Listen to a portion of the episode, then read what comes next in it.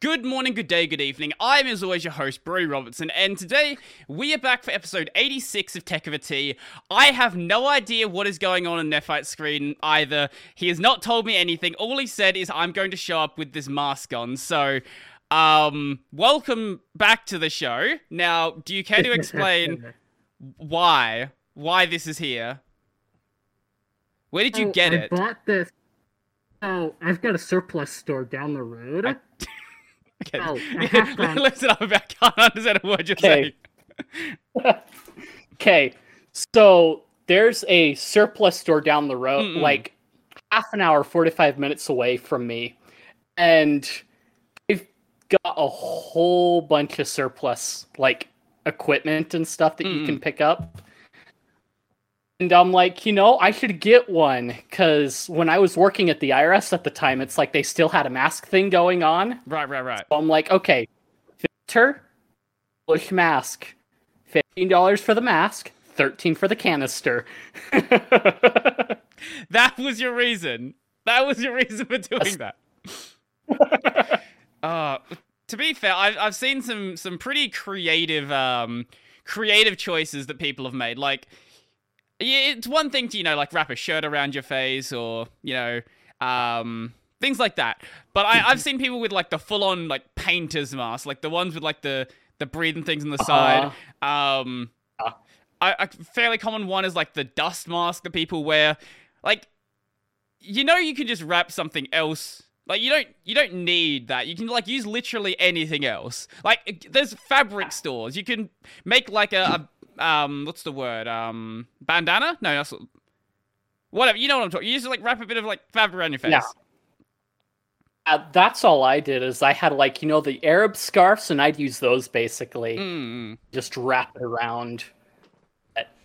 Uh, basically, I mean they've even got fake masks that most people let pass. All they care is that your mouth is covered. I don't. What do you mean? You can have like the thinnest fabric ever, and it's like Well, Yeah, in Australia, they there's no uh, restriction on like what kind to wear as long as you're covering your face. Like no one, like that, that's that's that's what they care about here. Yeah. Well, I mean, it was just one of those things where it's like some people take it to the extreme, so I'm going to do it for fun.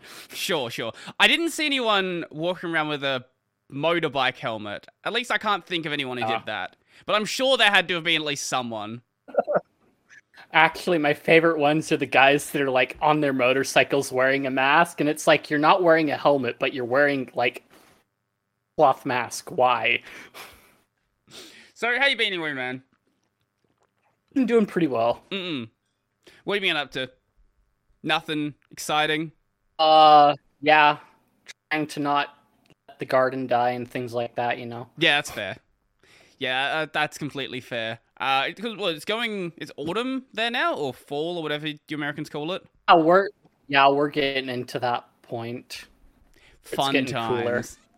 Yeah, it's it's slowly it's slowly becoming spring here. Like Australia's in this weird point where like when it hits spring, it's like, oh, we're still in winter and we're in summer. Like some days it's gonna be really cold, some days it's gonna be really hot. Just enjoy it. Enjoy it and and suffer. Plus I get um Ah. I have hay fever, so that always makes it fun as well. I mean, it's been raining mostly for the last couple of days, so I Mm. haven't been, really been outside to do very much.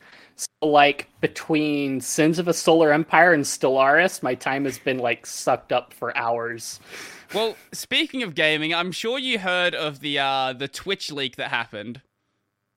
Oh, yeah, that was the forcibly open source software movement. Yeah, um that was so if anyone who doesn't know about that, um luckily it wasn't like, you know, user information. It seems like whoever did this leak this time, unlike the Epic data leak, has some sort of like a moral compass. Um but they dumped out Twitch creator payments, uh source code for the website, and information about like an unreleased um unreleased Steam competitor. But the source code is where it gets fun because it's not like okay. Here's here's where it's kind of weird. Like a lot of people are saying like, "Oh, source code, that's not that big of a deal." Like there's open source software that exists. Um but there's something special about when you know software isn't open source. um, you tend to take shortcuts. You take, tend to take a lot of them. Probably a few. I haven't looked at like the source. I haven't taken the time to download it. Mm-mm. I was mostly worried about the Epic leak for like very like obvious reasons since I use them as my domain registrar as well. Mm-mm. So I worried about finding what was leaked for that, but Twitch I wasn't quite worried about, so I haven't gone to look at that yet. But it's kind of interesting to realize that some people can look at the back end for it now. They've got the full SDK for Twitch now. Yep. Well, Twitch has tried to like, you know, address obvious problems they have, but um then there was the follow-up thing where someone decided to change every single game category to uh Bezos Pogface. Oh yeah. Uh let's see if we can find the picture. It's actually beautiful. Um Oh, Kotaku, sure. The Kotaku for once will be valuable. Uh, yeah, here we go. I didn't even know this picture existed. But yeah, that that's just been used to plaster, or at least it was for like a, a couple hours or something. Plaster everything. So clearly, uh, clearly you still have access to uh to parts of it. Yeah. I know some people on 4chan were complaining because the link, the magnet links they kept posting kept getting pulled down Mm, for some reason. Like the Epic one was able to stay up. sure. So 4chan's don't got someone on the inside. that, yeah, so 4chan's, g- Twitch has someone on the inside Yeah, of yeah, 4chan yeah, or Amazon does. That's what I meant. Maybe, maybe there's someone on the inside on both sides, and they're like trading information. Maybe. Yeah, this this whole situation was kind of hilarious. I love the way the um the streamers actually addressed like the payout le- uh, leaks though. Like none of them cared. some of them like uh, some of the smaller ones did a bit, but like the big ones like Ludwig, Asmon, Pokimane, people like that, they just took the piss out of it. Like some of them just started putting like their rank in the title. Uh, well, some of them did. There were a few that had issues with it Mm. because they got a lot of flack from fan base for like I did making see- too much money. Yeah, I did see um the big one I saw was with um I think it was Sykkuno's fans who were like, "Oh my god, Sykkuno, you're rich, but you pretend to be poor." Like, do you see how many viewers Sykkuno gets? He's not fucking poor. I know it's like okay, so you're this dude that says we should do this, but you're making millions. It's like not see like something's not matching here. But like anyone who like I I thought it was already an established fact that all of the top Twitch streamers were rich. That's why um um I can't remember how what the percentage is, but being a streamer is like the it's the top job that kids want to do now. In previous generations, Mm. it was things like an astronaut and a scientist. Now it is a uh, it is a YouTuber or a Twitch streamer. Like, I thought this was I already like be established knowledge. I want to be a TikToker. Oh yeah, no, I don't. Luckily, it's not easy to make money on TikTok. Otherwise, that probably would be the way that goes. Oh, You cut out there for a second. uh, yeah, you're completely fro. Oh, we're back. Okay. Yes. okay. Um, what was I saying? Uh, words, Twitch, money. Right. Anyone who didn't realize that Ludwig was rich is is a fucking moron. Like uh, when he did the um the what was it the subathon where he's openly said he made one and a half million dollars from that. Like, yeah, yeah, Ludwig's rich. Okay. Oh, and then some people complain that wasn't everything that they made from Twitch Yeah, because that- that... didn't include the merch and everything. I, That's like yeah, yeah. So that's basically just subs. Well, yeah, that's where um, like someone like Pokimane constantly is shilling things like merch and has ad deals, and there's there's a lot more. Like that's. I, I would have to assume that someone like um so, like a lot of the big streamers where they're like four or five million are probably closer to that eight or nine. I would I would have to guess. Uh, and look at and I imagine their ads look way way better because I'm sitting there looking at mine and it's like ads are like two or three cents a month. Mm. Yeah, there's also that. Yeah. Um. Well, there was also something else that sort of came out about this. This is why um why Destiny got banned, which is always funny. That yeah, I, I love Destiny. Um, anyway, uh, but Destiny got banned for sharing some um, some some information from the leak. Uh, it turns out there's a couple of streamers who might not actually not might who do get special treatment who when they get banned rather than being directed to the regular twitch mod team um actually get directed to a specific staff member Ah, that makes sense. But I it's not like what the- was it? I would have expected it to be people like Amouranth and people like that, but it was um it it wasn't. Like I don't know why Amouranth can keep getting banned and keep coming back. I don't know. Maybe they just like how much money they make uh, that she makes them. Um but Can't was, exactly get rid of your cash cows. absolutely, yeah. Uh it was I think it was like RiceGum and a couple of people like that, which I didn't even know streamed. Um where do we do we have the names here somewhere? I can't find the names now. Um, but yeah, there there are there are big Twitch streamers who get special treatment. Wow. Also, who would have thought? You take care of the people that make you money. Mm, Some people don't quite understand that, but that's business. absolutely, yeah. Well, I don't know. I don't make money on Twitch anyway. I just I I follow this story because I think it's kind of funny to see, uh, partially to see the outrage, but also just to see like sort of, sort of what what information is going to come out from the leak. Apparently, this was only part one, That's what I've but heard. we're still waiting for part two. Yeah, it that that's what they said with the initial leak, but at this stage there's no evidence of a part 2. I don't know if they're waiting for something to drop it or or what the deal is or if it just doesn't exist and that's sort of just trying to scare Twitch into actually doing something. Judging by the fact they clearly still have access to parts of the back end, uh it it's very possible there is a part 2. Hmm. Just wait and see. I just hope that whatever this part two is, it's not going to be, hey, let's release the top Twitch streamers like addresses. Like as anything like anything else you want to release, fine. Don't do that. If if you want to release like the stupid backside deals that Twitch staff is making, Hmm. I'm okay with that. If you want to release docs on people, please don't. Yeah.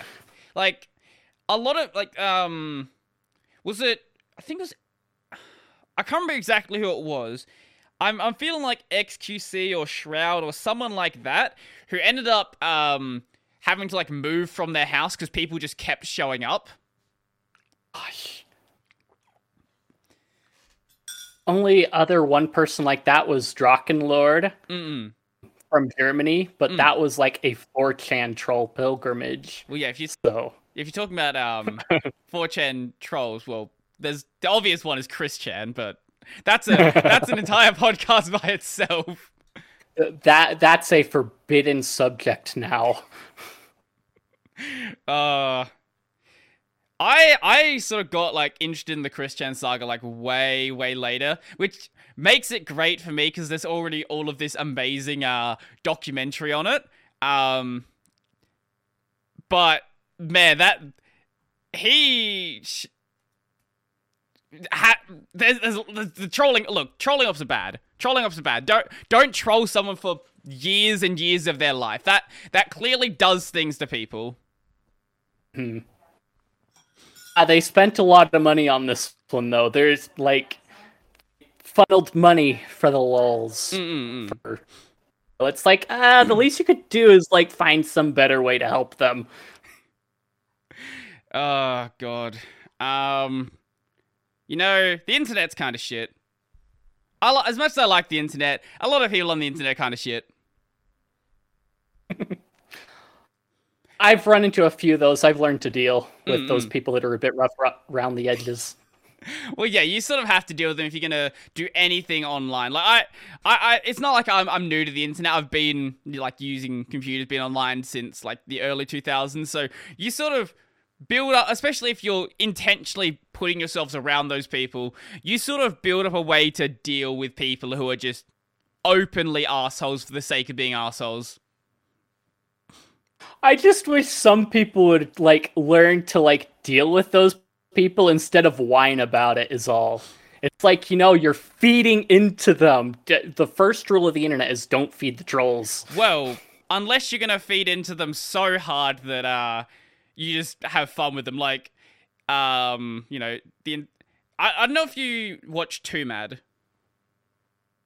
I don't think I've come across them, no. Uh, anyway, he's got this beef with um with K-pop stans right now, and they keep trying to like, they keep sending like um legal orders to his house trying to sue him, um, and he's just turning this this entire situation like, and he's like starting shit on Twitter with them. His DMs are full of K-pop stans, and all he does is just turns it into content for his channel and makes thousands of dollars from it.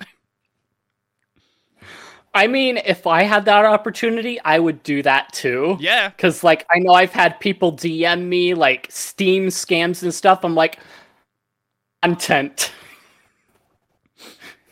I just have to deal with you being here. I can't really do anything with it. Well, that's that's boring. I, I'm gonna feed the scammer and make content I, out of it. absolutely.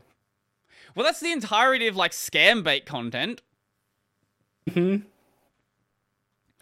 Uh, what was it? It was that oh port scam. I had another one like this past week where a dude DM'd me. It's like I accidentally reported your thing. He never replied back. But I'm like, ah, dang it! There goes another content. Uh, at least look if you're if you're gonna try to troll me, at least at least put the effort in and reply if I reply. Like I know I know you want to have like the most low effort scam possible, but at least like put a bit of effort into it, please. I want to have some fun with you. I mean, the screenshots that they do and the video stuff that they do isn't half bad. They do put effort into that, Mm-mm. but they give up right away once you start to like, oh, so someone's going to email me.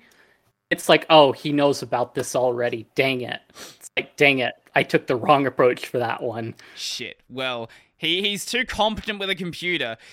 Well, eh, look, even if you are, even if you um do sort of recognize that it could possibly be a scam, like there's still some people who've fallen for things that, looking back on it, are like really obvious scams. Take the whole like um. The YouTube hijacking thing that happened a while back, where people were sending Yeah. out emails through what was it, Google Message or I don't know what it's called, and it looked like it was a like coming directly from YouTube. The delete your channel scam. Yeah, like, yeah, that one. Yeah, Spiffing Brit fell for it too. yeah, yeah, Like, it's wild. yeah. Like, and um, the the biggest one, well the big one I knew about was uh, when Jim Browning fell for it, and his entire channel Oh, is yeah. scam baiting. like yeah here we are spying on an indian call scam call center but i also fell for this scam Luckily, um, luckily the guy who was doing the scam didn't seem to be doing it entirely maliciously. It was kind of weird because he was entirely willing to like answer questions about the scam. Uh, it was probably more of an awareness thing like guys you should like stay aware of it Because that one could have been like seriously abused by someone who actually wanted to do it. Like, y- there's so many channels that get hijacked from these very, very easy scams, and that's why there's so many of these like um. So many like crypto channels just upload the exact same videos because they're just all like controlled by a bot farm. huh they, they like acquire a channel and then like spit their stuff into it Yeah, yeah. i think yeah. some of them even delete the old videos off the original videos off the channel and then upload their own to it too Mm. is what's bad Yeah, and then you're like, oh, why is this random channel? Like, I don't know how these. Like, maybe I'm just like, um, I'm just uh, giving too much. Uh, what's the word? Too much responsibility. Too much. I, I have too high expectations for random people. I don't understand how you fall for one of those videos where it's like, hey, you can send me this much money and I will send you this much money back. Like the whole um the the, the Twitter scam that happened ages ago where it's like, oh send send me this much Bitcoin and I will double it. Oh, my favorite ones are those chatbots that come up by followers, Mm. by viewers, Yeah, yeah. by subs. it's like am I even like making any money by like paying for people to sub? Am I losing money? Who who's making the money here? Because I know Twitch's deal is fifty percent of the Mm. cut goes to them, the other half goes to you. Mm. And so, So unless it costs if half I as much as a sub.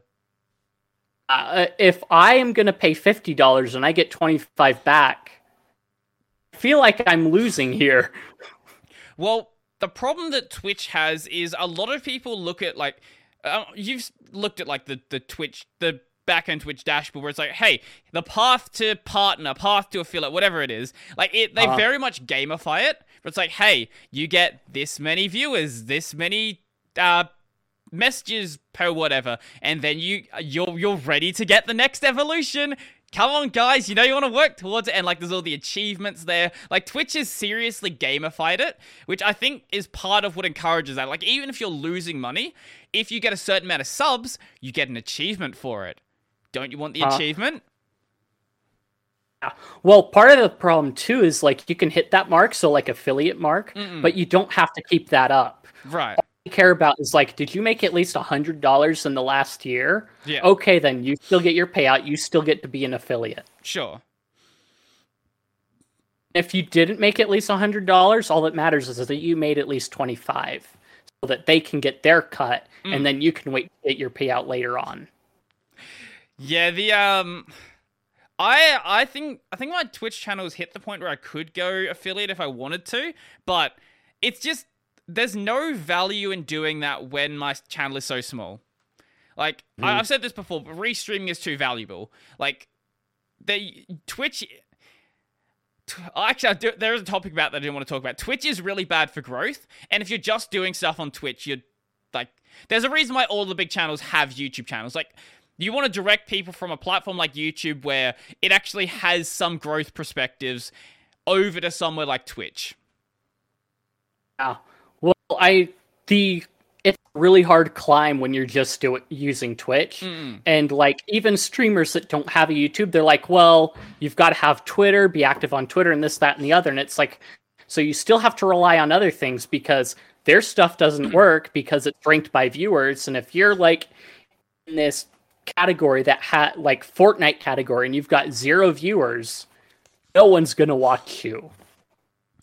I think the metric is if you're not in the first eight, ten. How many? Does, I think it. I think it's first eight. If you're not in the first eight channels, you. I think the discoverability drops to like twenty percent or something ridiculous like that. Because most people don't scroll down. Like if you're looking for a channel to watch, most people are gonna pick one of those top channels. hmm Yeah, and that that's where some people they like take their phone and like, here's a viewer. so you've got at least one, so you're above everyone that's zeros all at the bottom. Yup. Yup. Or you could uh. You, look, if you have multiple browsers installed, you could always spin up multiple instances like that as well. There, there's a lot of little things you can do. Mhm. But um, you can you can game it, but But uh, what was I saying? Right. Um, we were talking about like paying for like views and stuff, but uh, Twitch actually is testing a feature where like you could just pay them to do that. really, Yup. This happened a couple of weeks ago. Um, I've not heard of this. yeah, no one was really talking about. it. I don't know why no one did. I don't know if they decided to not push it through. Basically, like staking. So, if anyone just listening, Twitch is testing a feature that lets viewers pay to promote streamers. The program lets viewers pay cash to put streamers on Twitch's front page. So, literally, it's the same thing as like buying views, but at least in this case, it's buying uh buying real views. Like you're putting yourself. It's basically pay to win. Yeah, basically. yeah, pretty much. Let's see, allow viewers to search for streams, blah blah blah. That talks about the tagging stuff, Mm. yeah. Okay. I'm sure they boost certain tags above others too, Mm. which seems kind of stupid, but you know. Twitch is a it's a it's it's a platform. It's a platform, that's for sure. Oh, I did see something um I did see something that I feel like is going to become the new Twitch meta. What what was it? It was the speed dating one. Yep. wasn't it? Yep. So we all know about like the hot tub meta, but we can evolve the hot tub meta. So we keep the bikinis. Um, I guess we don't need hot tubs anymore. Um, I guess you don't need a hot No, tub in bikini no. anymore. You just sit there. Uh, anyway, uh, what you do is you abuse the parasocial relationships. So you have a bunch of dudes who are in love with the streamer, and you say, if you pay me a certain amount, we can go on a speed date on stream. So this leads into you actually like, you know, building that parasocial relationship further because now you're actually having a conversation. The person doesn't give a shit about you, but you're now having a conversation with them. Um, plus, the streamer makes a shitload of money from that. Well, and th- this goes beyond that because you're not just paying for their OnlyFans to get a customized video that you can watch over and over. You actually get a clip that you can refer to where you actually talked to them, Yep. and you can play that over and over now. Yep. Yep. I I have a feeling this is going to become the new meta. Mm, I just wonder how long it's going to last. Until Twitch decides they don't want to be a porn site. That's when. well, I mean, Catterbait's here still. Honestly, I don't- am I'm surprised Twitch hasn't just like fully embraced it at this point. Just like I mean, uh, making the money. How much money do they make from this stuff? And they're like, ah. well, There are plenty of other sites that have like a triple X tag too. I think as Mm. well. Well, ads are sort of like the weird one when it comes to like this is I think this is the only reason why Twitch hasn't fully embraced it. A lot of advertisers don't want anything to do with the porn site. Like if they did that, they'd have to start, you know, getting like the Pornhub style ads where it's like, oh, do you want to like grow your dick another twenty inches? Do you want to like there, there's a there's a there's a there's a sexy person next door. There's fucking all of this stupid shit. Like that's the sort of ads they'll need to start like start getting if they were to do that. And I don't think they want to. I don't think Amazon wants to be attached to that directly, even though they're more than willing to like sell sex toys. Well, that's like half my spam box too. So, What sex toys? oh, well, I mean, bigger. Look, Oh, I'm really hot for you on cam. I'm Right, really right. wet. I'm like, thank you. I needed that. I needed a good chuckle. Thank you. look, I'll take that over the scammers. Yeah. It's like it's in the spam folder. I know it's spam, and I know you're just looking for money. So at least I can get past that. The other thing is just ridiculous because you're trying to steal from people. Mm-mm. The internet as a this is this is just slowly turning into the internet is the the internet just encapsulated in an episode. like everything is shit. Basically, Oh, lordy lord. So, what have you actually been? What have you been playing lately? uh, mostly strategy games. I have had some like postal brain damage mix in there because they released the demo for that in Mhm. the last couple of weeks. It actually runs really smooth. It's one of the least janky things, and it runs really well on Proton too. Mm. So it's Oh god, kind of fun to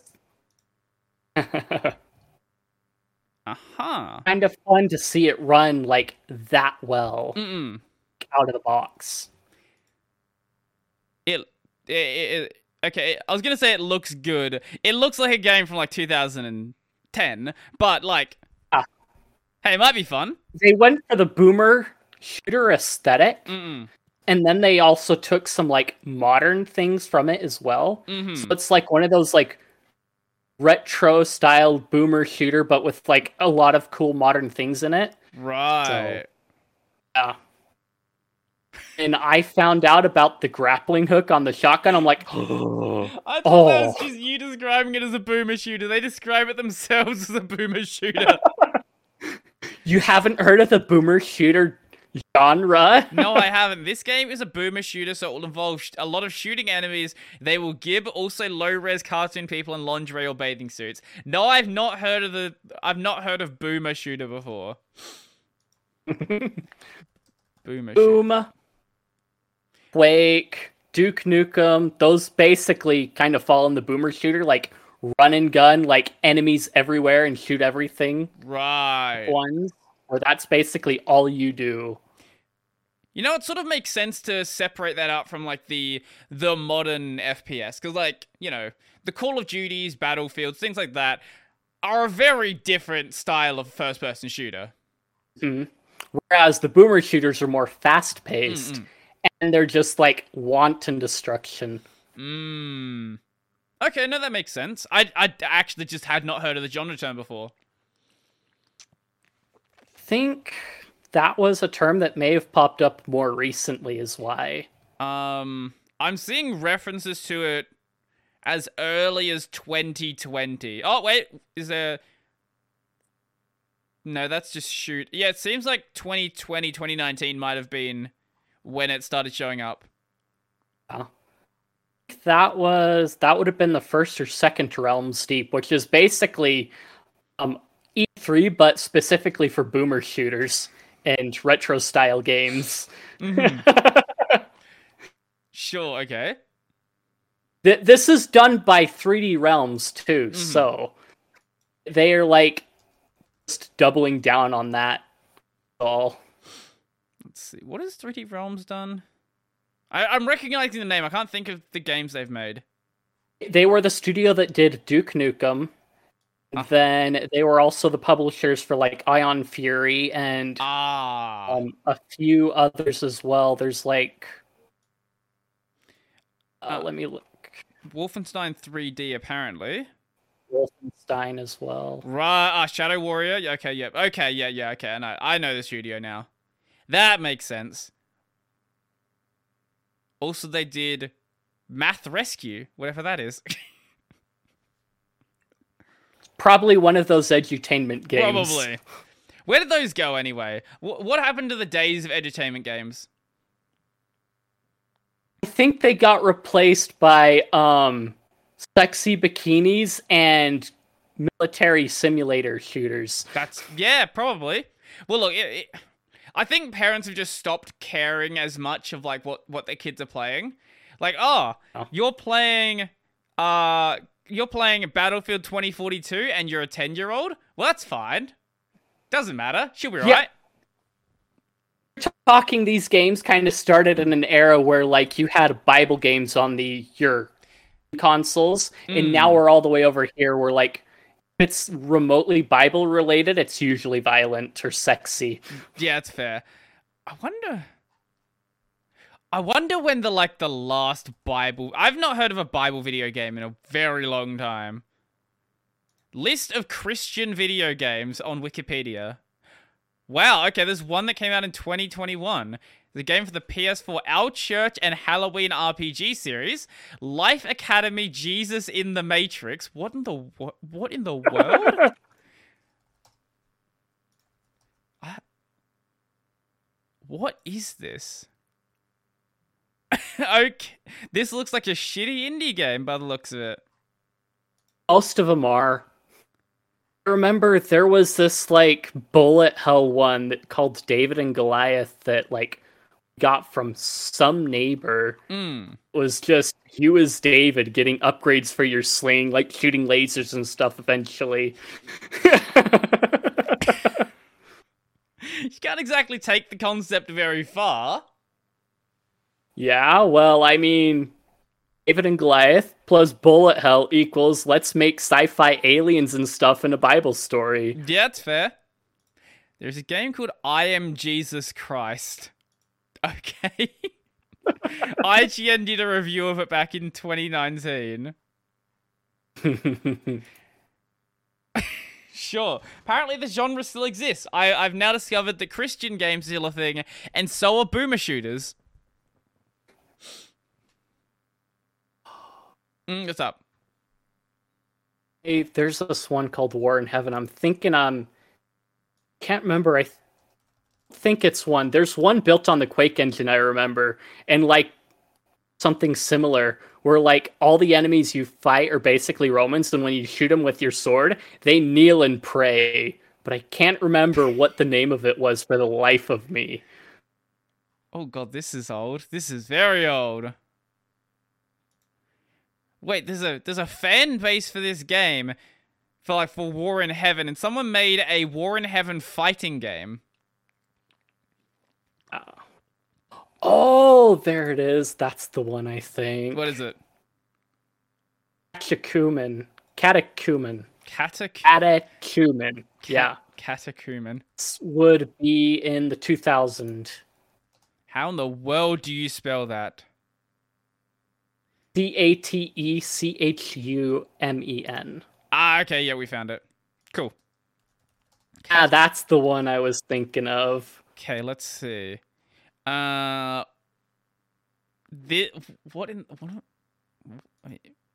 What is he holding? Is that supposed to be a sword? Yes. That's It's your sword of light. aha. R- Sure. Okay. Wait, is is that a railgun later in the game? What is that? Th- Is that certainly not a sword at this point? Uh, I'm gonna send you the picture. That, yeah, that's that's certainly not a sword. Are they. Oh no, that's a double sword. Actually, if I remember correctly. Shut the fuck up. Shut. No. Hey, weren't very creative. That's all I have to say. yeah, sure, okay. Yeah, we'll call it creative, I guess. Why not? Uh because um, I think it was Civvie that did a review of it. That's Hmm. like really like takes it down a notch, but it's hilarious. Mm-hmm. Ah, video games. uh speaking of games that are that uh should probably uh, not should stay. You know what? No, no. We'll say should stay in the past. And if you want to go and play them, just go and play the old version. Uh, did you hear about the GTA uh trilogy remaster? Ah, I heard about that coming to Switch and everything else. Yeah, it's. I think it's gonna be on iOS as well. Ah. Um, so, so what will it be on? It'll be on Xbox Series X, Xbox One, PlayStation Five, PlayStation Four, Switch, PC. And I could have sworn that Muda was saying it would be on iOS as well. Um, I don't. I don't want a remake. Can we not? Well, I mean, the other one is the KOTOR remake from Star Wars, and it's like had a writer for it Mm-hmm. they hired, and it's like this person is like a feminist writer. It's like, wait, why do they need to rewrite anything in a remake? Well, the problem with the problem with um with with uh a remake of GTA is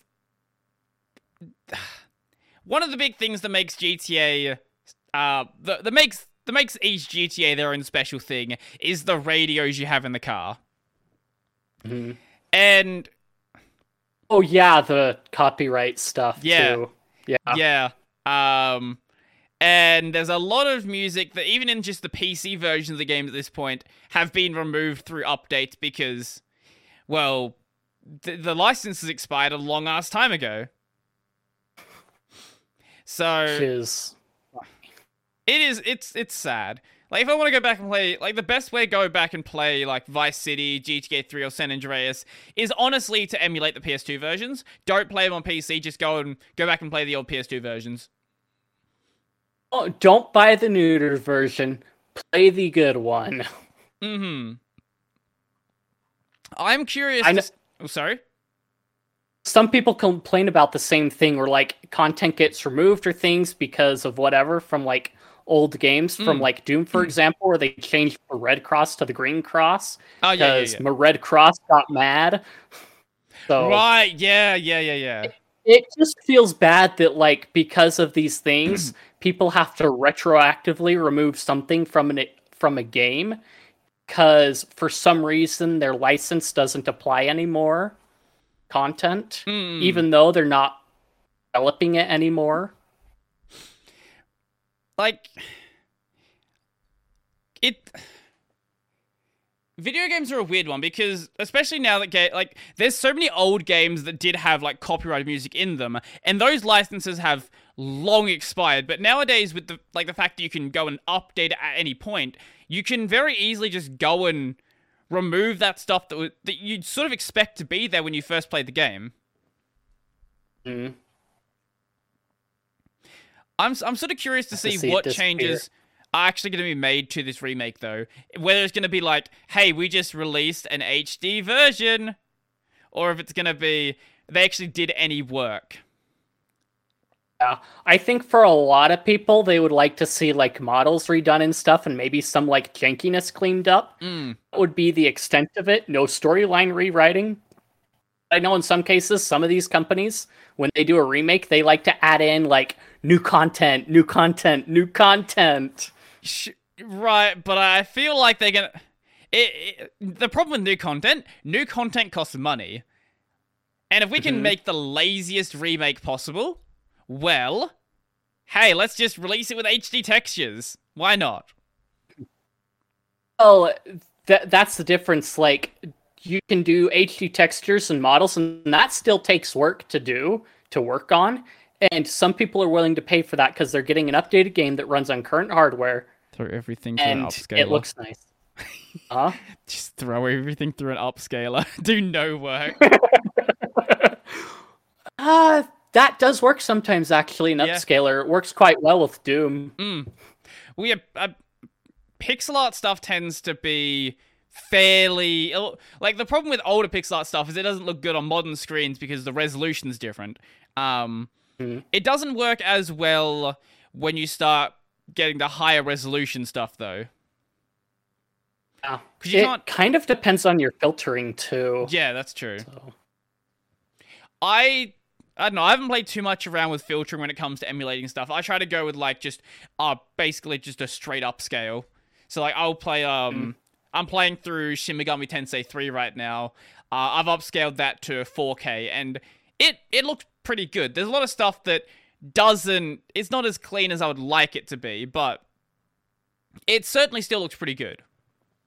there, there are just some things where it's like if you can upscale it and get a clean pixel art versus the fuzzy filtering Yeah, that yeah, like yeah. a lot of things want to apply, it looks really, really nice. Mm. There's like- some 3D games that like have the lower resolution that I feel bad because it just looks all messy when it would probably look nicer just having like crisp pixel art for the textures instead. I think when it's it's so low res, like when it's when it's to the point of something like Final Fantasy VII, it sort of has that same the same effect when you upscale it. Like you know you're not adding extra detail to it, but you're getting those very clean models back. Like people play like you play hmm. Final Fantasy VII expecting it to look like a very early PS1 game.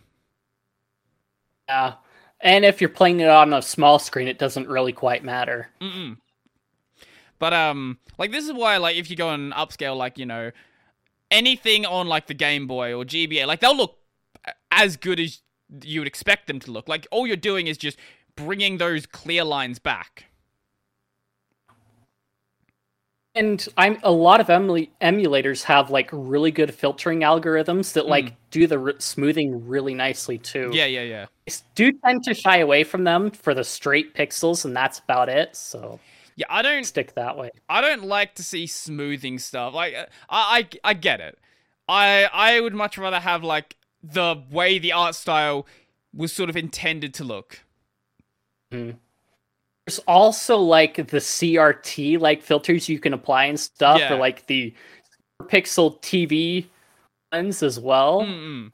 So like those can look really really nice. I haven't really played uh, with played with the played with those ones much yet. I can't really speak for for how that would look. Mm. I think one game that um one game that doesn't upscale super well but does have a really good fan project to make it upscale well is uh Final Fantasy VI.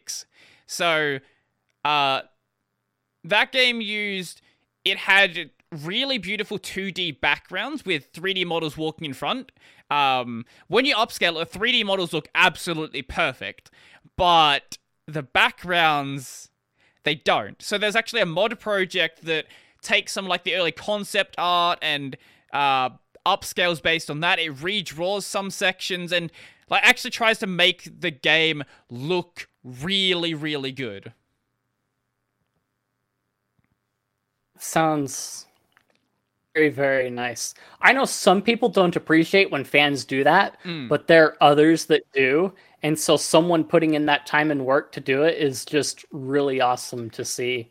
On- I'm happy with people doing whatever they want with a mod project, but when it, when it's something that I'm going to run myself, I like to keep it sort of as as close to the original art style as possible. I'm not the sort of person who's going to go play Skyrim and then add in Thomas the Tank Engine. But a ah. bear playing a lute, that is a very different story. That that's true. I know Morrowind in particular, they've got the Tamriel rebuilt project where they're like expanding like Hmm. so that you actually have the main land of Morrowind Mm, with the island. And they've put a lot of effort into like keeping the style the same and consistent with like the content that's already there. And I really appreciate that and love that point that they're like working on it. And they've been working on this for like well over a decade now. Mm-mm. Expanding it on top of it they've also got like hd textures that you can add if you don't want the old low scale graphics textures as well I think a really cool project when it comes to the Elder Scrolls is uh is Skywind. Skywind is always like I've been like sort of paying attention to that one for a very long ass time, and you know rebuilding an entire game, an entire different game takes a long time. Mhm. Um, Ah. I've never actually played Morrowind. I would like to go back and actually play it, but I I don't know how how poorly that game is aged. so if you're playing on the original engine Mm, you do have a few extra bugs but it's really janky sure. If you're going to play like modern, OpenMW is the way to do it. It Mm. has a couple extra quality of life stuff with it. There are some of the bugs that like aren't really like feature mm, stuff that have aren't in the engine, but it runs really really well. right. So Mhm. having the contrast between that and like the Xbox version, it's like I prefer the one OpenMW over like the original engine, in Hmm. spite of being able to like take advantage of glitches to buff my character up like really really badly from one. Right, right, right. Um, I, I'm waiting for, I'm waiting for Bethesda to actually, you know, release a new game. Uh, I think everyone else is too. like, did you hear we about just the um, what, what was it? The there was a Skyrim anniversary they uh, version they wanted to Yes. release. The tenth uh, tenth Ah. anniversary edition, yeah. uh-huh. Where I heard about that one. Yep. Uh, d- did you hear about the new features? Because that has new You features. mean the expanded fishing and all the Creation Club content in it? Yup, yup. So exciting! I know, except that you know, there's been mods for fishing since the game came out. Very exciting. I know. I still play have the original version that I play with mods, Mhm. not the not the special edition with the Creation Club. The original original edition in Steam that has the workshop content Mm. and runs really really smoothly on Proton. Yeah, it's so weird that they re-released the game and it just runs completely differently in Proton. Um, let's let's actually have a look. Let, how many versions? Oh god, there's so many fucking versions of Skyrim. Uh, actually, no, they're all gold right now. Okay, that's actually impressive. I wonder if I know one of them used to be silver. Um, but it's gotten better, I guess. That's good. You can even play the VR version, which I don't know why you'd want to do. Uh, unless I don't know either. Unless you're playing like the original VR version, probably still runs really smooth. Mm, which I found really cool because I'm sitting here like playing Skyrim at 60 FPS on Proton mm. while also running a YouTube video off on the side, and it's like, I like this. Uh, there was something I was going to say about. shit, I forgot what I was gonna say. I completely forgot. Anyway, uh, I right, I originally played Skyrim on the uh, the PS3. I had I had that experience of Skyrim, and that was not a that was not a good Skyrim experience. Besides, obviously, like the Yeah. shitty load times, the uh, the PS3 version was it was a little buggy to say the least. Not akin to any other anything else that you find in Bethesda games. no, That's pretty not. standard. Uh, I Uh, mean, they even did really well to port the bugs to Switch as well. I um I had a I had a bug that soft locked my main story. I so there was a a quest early on where you have to like take you know like the claw things and there's like the symbols on it and you unlock up the door that thing. Mhm. Um yeah, there was one time when you just put the claw in and it just didn't open at all. Just stayed there. You reset, stayed there. Came back, it stayed there. if you're on console, you can't just TCL through the wall either. Nope. You're you're stuck there. You're you gotta you gotta just wait until they patch it or make a new save file or do something. Go. Uh, well, to be fair, I I didn't play the f- the story content for the first like hundred hours I played that game. Yeah, that, that's pretty easy to avoid. I know in some of the older games, they like make you lose the game if you avoid the main storyline. Oh jeez. So Daggerfall was really aggressive about that apparently. Like Mhm. if you didn't go and like do the next step in the storyline, you would get hounded by guards and arrested. oh Jesus. Treason. Yeah. and I think they got rid of they basically encouraged you to do your own thing in Morrowind. hmm So you could continue to do the main story or forget about it, and they didn't care. So I think Daggerfall was the one where they were really aggressive, and they like mostly hands off with the aggressiveness and Mm. time based stuff in Morrowind. Uh, how do you feel about like time based, uh, like games that are entirely time based, where it's like, hey, if you don't do this mission by this point, that mission just doesn't exist anymore. It works depending on the quest. Mhm. So there are some things where it's like with Skyrim, like you can just like start a quest and forget about it and come Mm. back and it's like sitting there waiting for you. For from an immersion standpoint, really why? Yeah. The convenience, like we made it so that the normies and plebs could play it and like enjoy it. Mm. It's like it's just a grind fest at that point. Like I'm gonna go build my house and then come back and worry about dragons. Sure, sure. Whereas a time based thing means like, okay, so how do I want to budget my time? Do I Mhm. really want to accept this quest right now? Hmm Uh, So it kind of puts more like onus on you to make a decision versus like pick it up and then forget about it later and like, oh yeah. Mm, okay. I'm the sort of person who who sort of wants to do all of the content the game has to offer.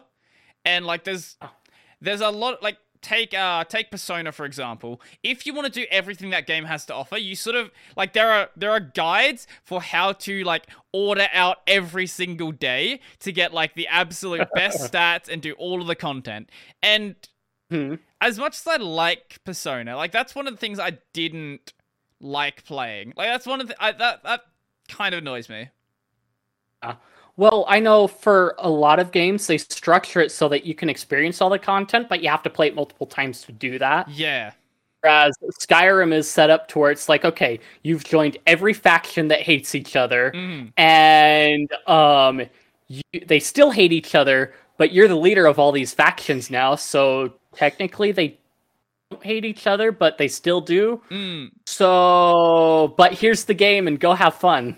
Yeah, Skyrim Skyrim doesn't really there's a lot of like weird immersion things like that. Like you can become like the fucking the savior of the world, but like you still get harassed by guards. like I saved you from the dragon. Give me a break. Come Mm. on. It's like, oh no, I, I, I I know it's sort of like a running joke with the game, but like you hit a chicken and everyone tries to kill you. But like, there's other things like that. Like, you, you sort of, I don't know that. I, I I like Skyrim. I, I like it for all its flaws and all of its like weirdness, but man, one day, one day Elder Scrolls 6 will maybe exist. Like GTA 6, one day that might exist as well. Mhm. It's th- there's a certain place in my library where Skyrim is, and it's mostly for mindless gameplay. And then there are others where like I've got other stuff for like more immersive. Like I'm sitting here for six hours and like just grinding out economies and resources, Mm-mm. just kind of like itching my god complex. Yeah, I I don't tend to play games for that long, but uh, there's there's one game recently that sort of like sort of got me playing a lot of it. Uh, I started playing Final Fantasy 14, and man, that game's really fun.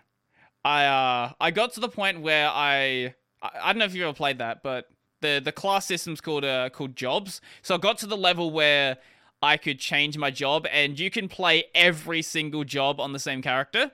Um, so I sat there for like six hours leveling up my my crafting and gathering skills. I didn't even do any combat that day. I'm just like, I want to go hit some rocks, and it sort of it it I guess activated like the RuneScape part of my brain, and I just I just played it for a while. Like, why am I doing this? What am I doing Ah. with my time? Grinding out soft clay for hours just to make a bunch of money on the Grand Exchange. uh, I don't even know what makes money in RuneScape anymore. Like I remember back when like maple logs were worth a lot, uh, and willow Mhm. logs were worth a lot before like the whole the whole bot situation. Well, soft clay used to be like one that made a lot on the Grand Exchange, Mm. and I would grind that out like a lot, and I had what, a good stack of like I think a hundred thousand gold Mhm. that I lost like sometime when I like was away and not playing RuneScape for a while. Mm-mm. It's like, dang it. All my holiday items that I had for Mm. like years of playing gone. Mm. Sad. I. I don't. I don't. I don't. I never want. I never want RuneScape to be in my life again. I I played it for seven years. That's enough. it taught me how economies work. It taught me how like how to manage my resources. Apart from that, I don't want to see it again. Yeah. I, I'm the kind of person like so in strategy games, Mm. I'll like work on my economy. Like I will I've brute forced economies multiple times. It's like resources, resources, resources. Mm. Then once I have my economy set, if I'm allowed to do that, Mm. comes the army. Right.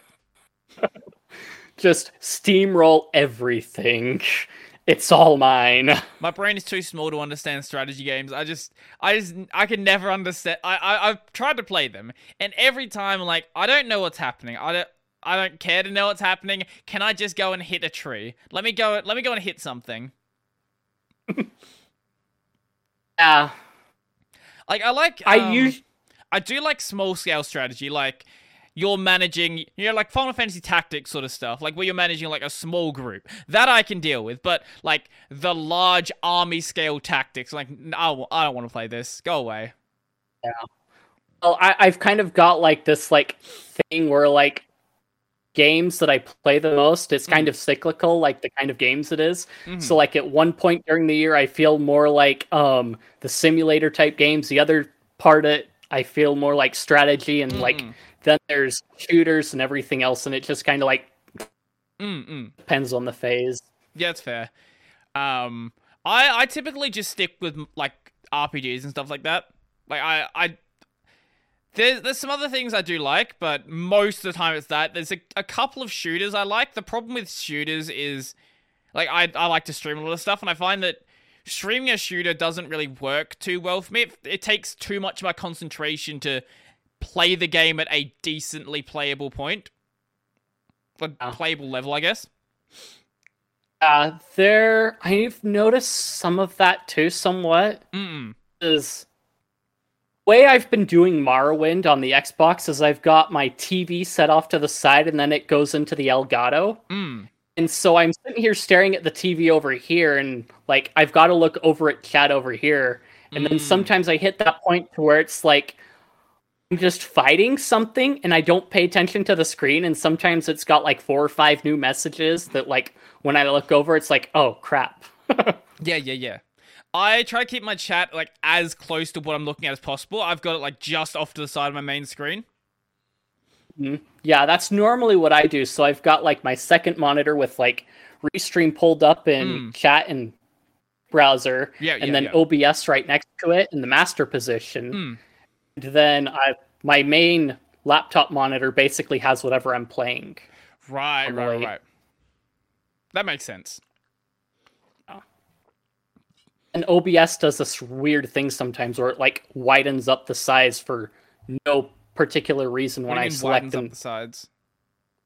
So like it resizes itself to be slightly wider, and oh. whatever reason, without me doing a keystroke, like telling it to widen up a, at all. Um, like, that might be OBS I, not being able to operate at that size or something. I don't know. I, uh, like I've noticed that, that um, when I open up Handbrake, I can only shrink it down to a certain size, so that might have something to do with it. I'm not entirely sure. Uh, well, it's not that bad, being as I can still see chat okay. Sure, so. sure. Do you? Um, it's just slightly weird. What version of OBS do you actually use? Like, do you use like the native version, Flatpak? What do you use? Um, the native one. And what? Think. Let me. Distro you on? On Artix currently. Oh, so wait, you don't have like the oh, how do you use like the browser plugin to uh, have embedded chat? Uh, no, I don't use the embedded chat in OBS. Mm. It, but I'll have it set up to do it. It just breaks on occasion for whatever reason. Right, so, so you, you, yeah. So you are using like a plugin to like do do you have alerts set up or anything like that?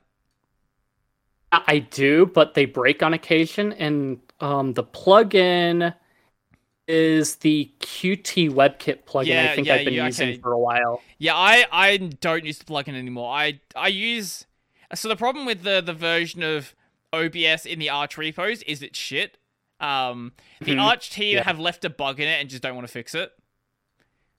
Um, so it, it's a problem with like it's using uh a there's a there's a web an, a Chrome embedded framework that OBS uses, and the version that OBS needs is different from the version in the Arch repos. So uh, basically, the way that, I've got it set up is with a version from the AUR that has like a specific version just for OBS and does it like that, and then I get all of the extra like the extra nice features that OBS has, like embedded browser, embedded chat. I don't get things like the uh, the Twitch or YouTube integration because those rely on the OBS team's um, like keys for those sites, which is annoying. I would have to use the Snap version to get those, and I don't. I don't want to use the Oh. Snap version. Uh, I think I started to set that stuff up, but like I'm just like, okay, I'm done for now. That's right fair. now. That that's fair. Well, if you're not gonna like, if you don't rely on that being there, it's not a big deal, I guess. Oh. I just find it. I just kind of use it basic. Are you saying something about an Elgato before? What are you actually using? Um, I got the Elgato Cam Link. Ah, Like, okay. I- I, was gonna say. Uh, uh, so got one of those cheap $10 HDMI USB things. And it's like I sat there, I plugged it in, I looked at it, and it's sitting there running at like 10 FPS. Uh, so I messaged a seller from eBay and I'm like, hey, this is a thing. Dude's like, oh, you just need to quit more application. It run just fine. I'm like, I am not doing that. I don't think I need to do that, really. You're full of crap. I just dropped the money on it uh-huh. The hundred bucks on it and got that, and it's been working just fine, except for sound somewhat, which Mm. might be something with my RCA to HDMI converter. Mm, I I don't use the sound through the cam link, so I can't really talk about that. I just use the cam link for my uh, my camera. Um, Oh. but the the uh, FPS problem you had is uh, by default it's gonna recognize the color space as different from what it should be. Uh, in OBS you can swap that to I think it's like BGR3 emulated, and then it will work fine. I thought I played around with it with the cheapo one I got, so Wait, so Uh, the Elgato works fine. wait, when you play games, then do you use the OBS preview to play it? No, I don't. Like I've got a splitter that Oh, goes into the TV and then into the converter. Oh, There's like I think half a second of delay between like what I see on the TV and what's in the previewer. Mm-mm. So right. uh, okay. it's just like uh that's kind of janky and I'm like I was planning on playing on the TV anyway Mm. because I know that's what other people have done like speedrunners and such and it's yeah, like yeah. I like that setup. I had to like search Amazon for like longer than I should have in order to find the right splitter because Mm. everything wanted to go like male to female splitters Mm. versus the other way around that I needed. Aha. I Okay. needed male in to male out both ways. What? Why? So that so I plugged the console into the splitter and then Right. plugged the splitter into the TV and then the other um path that splits off goes to the converter as well into the computer. Aha. Okay. Do you want to know how my jank setup works? I use um I don't know if I can lift it up. Can we uh, can we get it? Uh, no. Okay, we can there we go. I have a uh what is it called? AVerMedia Live Gamer Portable 2 Plus, the greatest I was looking at those ones too. it works really nice. They, it's plug and play on Linux. Mhm. Um, it is recognized as a webcam. Anyway, um, the way I do my audio is hilarious. So I, there's probably a better setup for this. Uh, you can do audio out to the Live Gamer Portable, and it's supposed to have a button to change the volume level. The button does not work. Um, I don't know if it's just a problem with my unit or what it is. So what I do is I send the audio into OBS, and then I listen to the preview of the audio from OBS. Hmm. Yeah.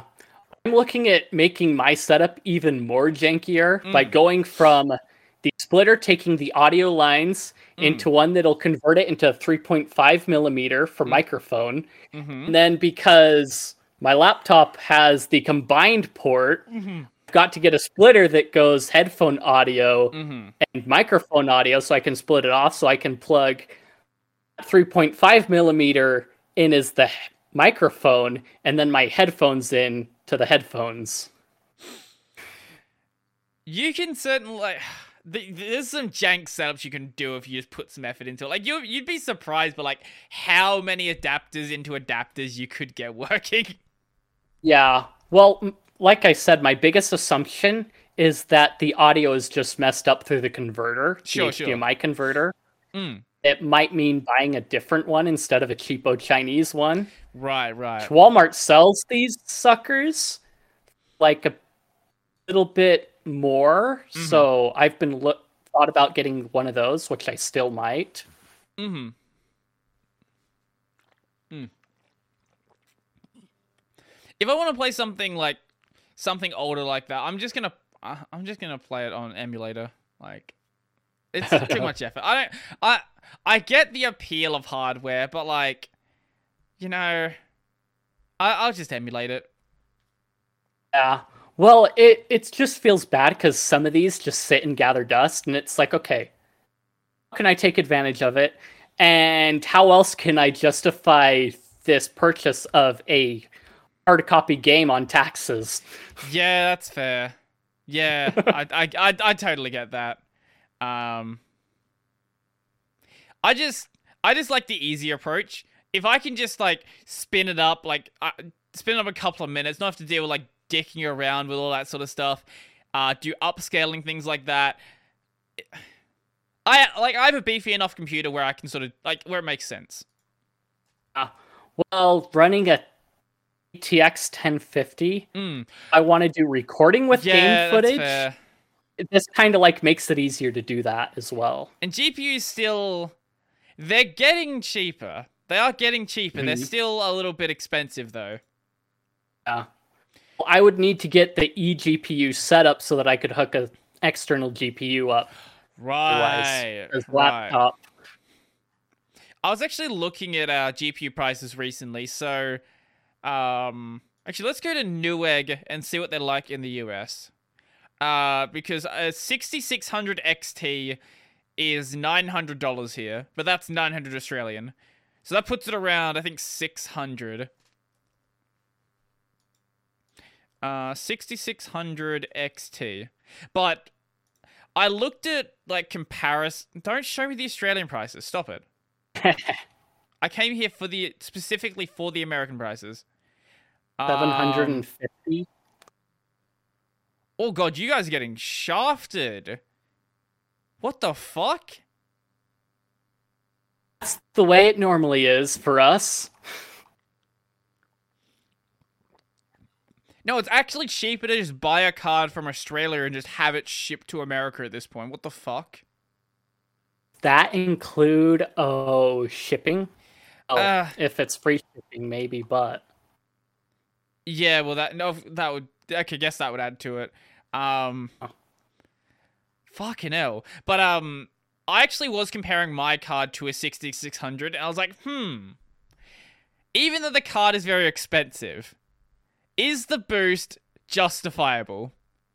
And it's like the difference between my card and um the 6600 in some games is like 10 uh 10 fps per hundred dollars. Like hmm. Hmm. My my plan at this point is i'm probably going to wait until the next generation of cards and if the cards are still insanely expensive I feel like the difference between my card and the new card will be so great that even though the price is so massive, like the the uh, purchase still can be justified. Well, if you're getting like close to the cutting edge, then you've still got like a good number of years you can go without Mm. like needing to upgrade. Yeah, I got a what, what is it? A RX 570 or something. So 570? I don't know what it's called. Um, so it was like it's not a top end car by any means. Yeah. But it still runs pretty well. Yeah, it runs it runs well enough. How old is this card anyway? I don't even know. When did this card come out? Uh 27 came out in 2017. Fuck, that was a while ago. Maybe that's why I can uh, I can justify it. Mm. But um, I don't know. G- GPU price is still fucked. I I hope they come down at some point. That'd be that'd be nice. I guess. Otherwise, I guess we can all just buy Steam decks. Yeah. Steam Deck isn't half bad looking. Yeah, obviously it's like slower than what I'm currently running, but like it's also a very small screen, so you can justifiably play on a low resolution. Hmm. Think, but I think it's still bigger than the oh Switch screen too. Um, that's a good question. I I actually think it might be Linus brought a Switch. Uh, Switch screen, five point five. Yeah, it's a it's an inch bigger. Okay. Uh, let's see. Don't argue with fanboys. Proton is just as bad as cloud gaming. What is this? What? Uh, I guess this is just someone who is a. Yeah, this is a um a, a very big Switch fanboy, uh, noting the sheer hypocrisy of putting down cloud versions of Switch games for not being native, while simultaneously trying to champion Steam Deck using a wrapper like Proton, also not native. I don't think the problem that people have with uh cloud games is the fact they're not native. I think it's more the local thing. I mean, if my internet shuts down because wireless broadband and I can't play my game because it's a cloud game, that sucks. Well, if it's on Proton, I can still play it. Well, even if the internet is working, like there's going to be like especially what's fucking happening today. There's going to be situations where your internet is just crapping out and you can't play it anyway. Like Ah. even if your internet is technically functioning, I wouldn't want to play like any slightly uh anything like more than just like a turn-based game with like a 200 ping. That would be unplayable.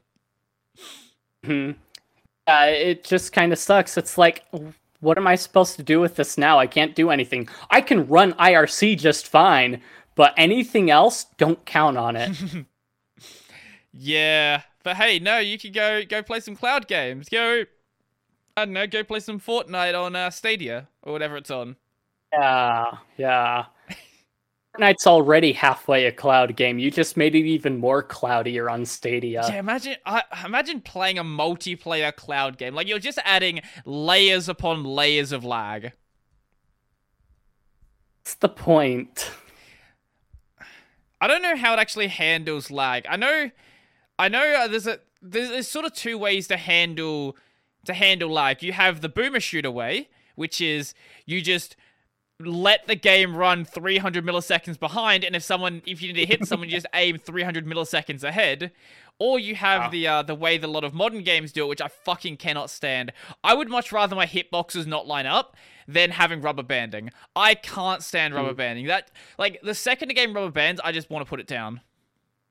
Yeah, rubber banding is really janky. I'm sitting there like, think Minecraft is one example that has been really bad at it when you're Hmm. playing multiplayer and you've got like that lag. It's like, okay, I'm all the way up here. Oh, I'm back Yeah. here. Uh, oh. Yeah, or like you'll dig a hole or something and you just get shot all the way back up, things like that. It's like, I rubber banding's bad. Just let me let the game just be slow. Like I'm happy with that. Actually, when it comes to Minecraft and digging a hole, my favorite ones is when like the terrain does an update, and then all of a sudden you see those dirt blocks come back up, and you're in the same position you were in where Mm. you just dug, and it's like I'm choking now. Uh, one game that handles it really well is once again Final Fantasy. Uh, it's just like you know what, fuck it. You want to have 300 milliseconds ping? Well, okay. Y- your client's just going to be 300 milliseconds out of date with the server. That's fine. Uh, I don't think strategy games do it really handle it really well either, though. Uh, Age of Empires, I know, basically like shuts the game down if it's too high and is Mm. like, "Hey, this guy's like delayed really badly. Tell him to like stop it." Like pauses, like, "Do you want to?" Gives you like a 10 second countdown. Like, "Do you want to drop this player now?" Mm. Because they're like not catching up. Mm. I guess that's one way to do it. Just like fuck it. Who cares? I think there are a couple other games like Hearts of Iron 4 that just sync and so you got someone that's like playing over here on a completely different timeline than Mhm. what the rest are playing on. Right, right.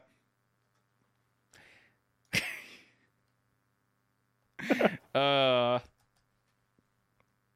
I I think I think the there was one time where um I this was back when I had like like what is what, what oh, the, the, the- let's try to think of words first. Back when Australia had like really shitty internet, I had exceptionally shitty internet and um I was playing Battlefield 3 at like on Australian servers at like 200 ping, but it wasn't a stable 200 ping. It was like sometimes jumping up. And that that was that was the point when I quit uh, when I quit playing multiplayer shooters. Like I'm just done. Like I I get angry enough playing these games anyway. I'm just going to find something else to play and uh do literally anything else with my time. Yeah, that's literally like 90% of my um online gaming is Mm. just bad lag. And I think the only like also at the time the exceptions are like older games pretty much. Mm-mm. And I think that's probably because their like packets are super small that they're Yeah, sending yeah. back and forth. Well, also the way, as I said, the, the way they just handle their their networking is usually just don't handle it. Just let it let it be Mhm. delayed. Yeah. Like, oh, you just got these packets about this, about this player's position. It's like cool. You're like it, you, System. when you you get good enough at a game like Quake, you just know that if you're 200 milliseconds behind, you just aim ahead and you'll be good. Yeah. I know particularly for like some of those games, like sometimes you start out like really like in a position where it's like, oh, I suck, but I think there eventually comes a point where you're like, okay, I got this head, head, head, head. Yeah, I, I, uh, I, I feel when I play a game like Xonotic, for example, I feel like I'm good at it until like the one dude who only plays Xonotic shows up, and it's like, oh, DT. yeah, he's he's actually surprisingly good at that game. Um, I am surprised by like how good he is at like the various like FOSS games out there. Um, Hmm. but or like you, I'll just have the server running and some like rando will join, and it's like, oh, I've played like 300 hours of Xonotic. Like, yeah, I can, I can, I can tell. I can definitely tell. Well, if you've played Quake 3 like multiple hours when it first came out, Quake 3 Arena, Mm. and at pretty much every other like FOSS person shooter, fast paced shooter, you've pretty much got down Yeah. because that's what they're all based on. Mm-mm. Well, uh, it, it doesn't Xonotic even have some Quake 3 maps? Like, they're not all I original maps. so. I'm pretty sure it does. Mm. And I think Xonotic might actually be a work of Open Arena, if I remember correctly. Mm-hmm. Open Arena is basically the one that was like a direct derivative of Quake 3 Arena. Right, right, right. Ah, yeah, yeah, yeah. Okay. I haven't played this before, but I do know of it.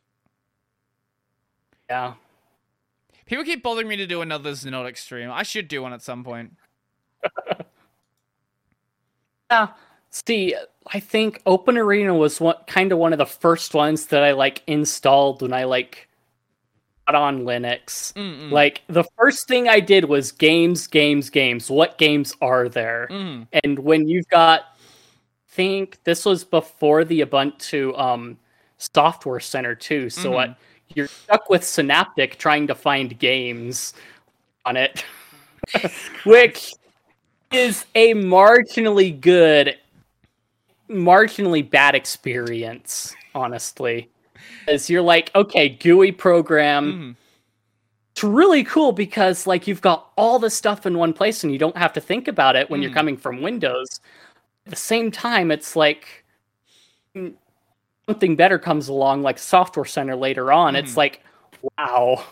Well, this is where you just go and like search forums to find stuff, and you don't try to look for it yourself. True. Except most of the forums I was on at the time, everybody's like, ditch Linux, go to Windows, blah blah blah. Ah, okay. Actually, And- that When you don't want parental controls. hmm That kind of reminds me of the uh the comment section of um Linus's videos where he's he's talking about switching to Linux, like the recent WAN shows. Um, Oh yeah. whenever he mentions Linux, that like half the comments are Linus, you have no idea about Linux, you're a moron. Stop talking about Linux, you're wrong about this. The other half is Linus, stop using stop using Linux. Windows the best the best operating system. Go back to Windows. Like no like I I'm actually really excited for this first video where Linus said that uh, in the WAN show, he said that this first video is going to really piss off the hardcore Linux guys, and I hope it Yeah, does. I. Oh, I mean, he's going at it from the point of view where, like, he's starting from ground zero Hmm. with no help. Yeah, Most everybody starts at, yeah, yeah. and uh, he's like really looked at articles as well. Hmm. Which, when I first started, that stuff wasn't even like around. Like, Mm-mm. hardly any YouTube stuff or anything. I mean, the most you had was like maybe the occasional tutorial with like text, the text tut- YouTube tutorials with Crazy Train in the background. Fucking That's just the standard one that everybody did. Mm-mm-mm-mm. Yeah, the resources that are available nowadays are actually like there's there's places where they could be worked on. That's sort of why I make my videos. But Mm. honestly, like what you what you have nowadays is actually really good. Like I can sit here and complain about the Arch wiki being a mess and the Gentoo wiki just being better, but at the end of the day, both resources are better than not having resources in the first place. When I moved to an Arch-based distro Mm. and like found the Arch wiki, that changed a lot of things for me too. Because like a lot of things were like, okay, search for it, Google it, and this, that, and the other, and like hope to find something that isn't a five-year-old article. Mm-hmm. They're now like 10, 15-year-old articles. Mhm.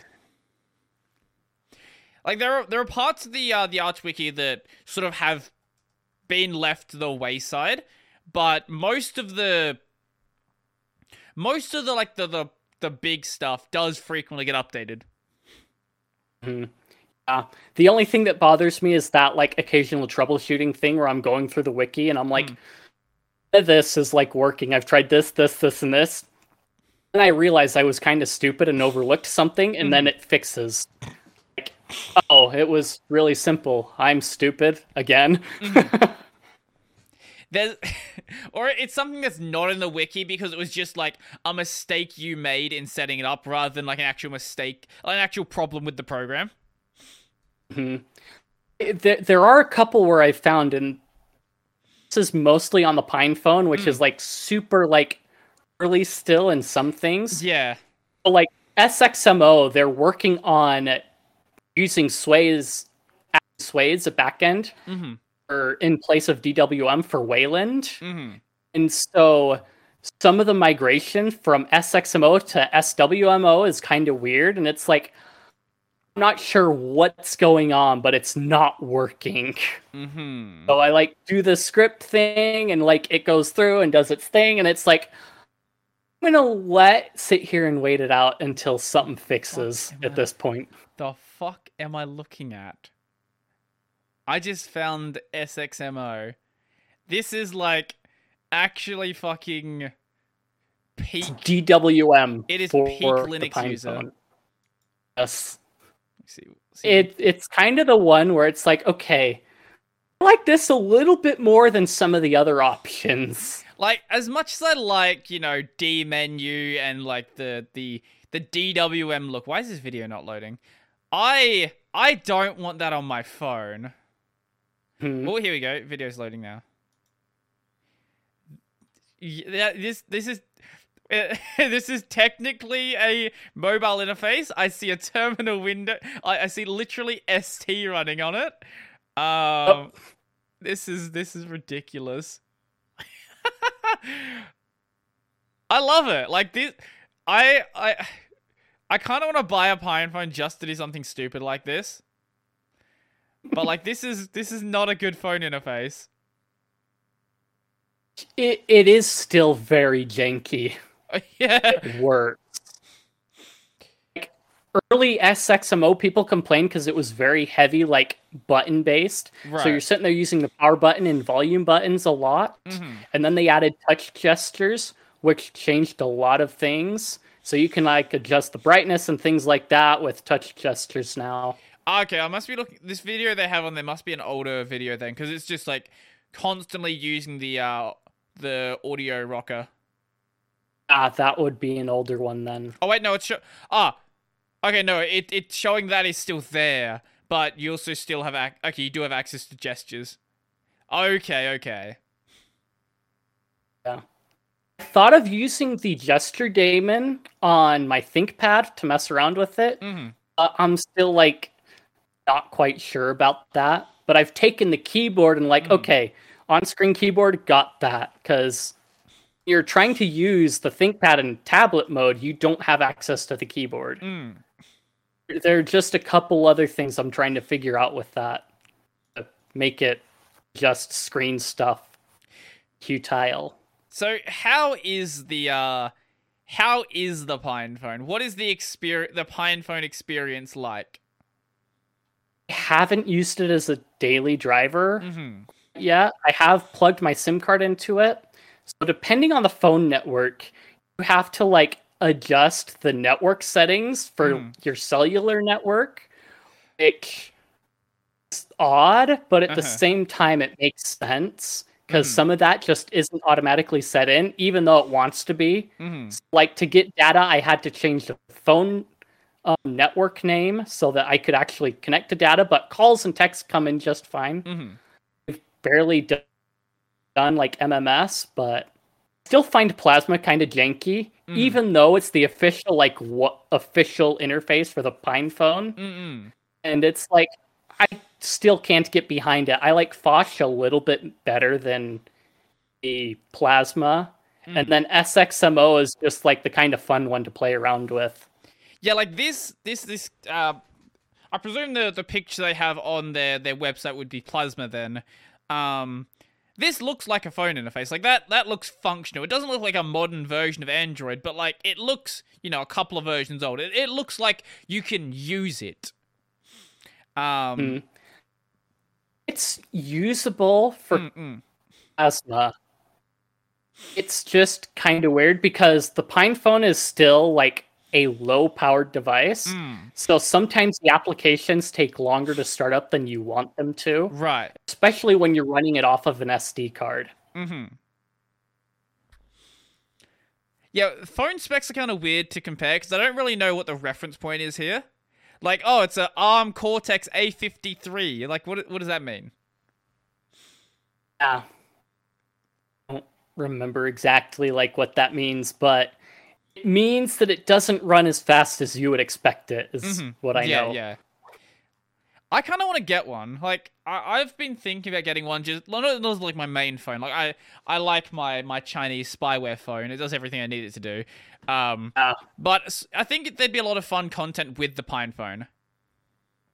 Mm. Especially messing around with things And- like XMO, uh, XM, SXMO, for example. Oh.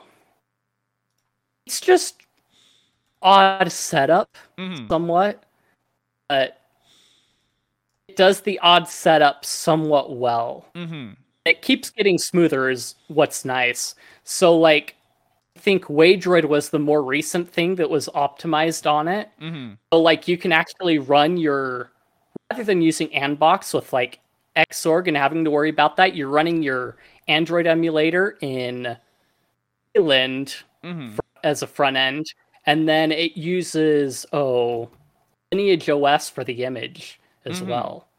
You're not they're running this like janky app manager. You're actually running Android per se in it, but Mhm. then it can containerize the apps, so it's like an app on your phone instead of trying to do this janky setup to get the icons to work on your home screen. Hmm. Hmm.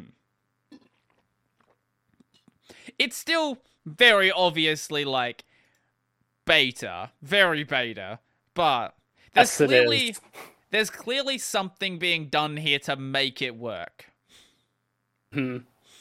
And Android apps run somewhat smoothly now Mm-mm. on it too. So now someone's got like an Android build for the PinePhone specifically. they're- Uh-huh. They're somewhat being up on. So what you're saying is I could try to play Fortnite on it. It won't run very It well. It probably no, it won't. I wonder if you could play Among It- Us slightly well. Among Us is a much less demanding game. You might be able to play it slightly well, but I still wouldn't bank on it. Maybe you should go back and play like an early version of Temple Run then. For back from like 2013.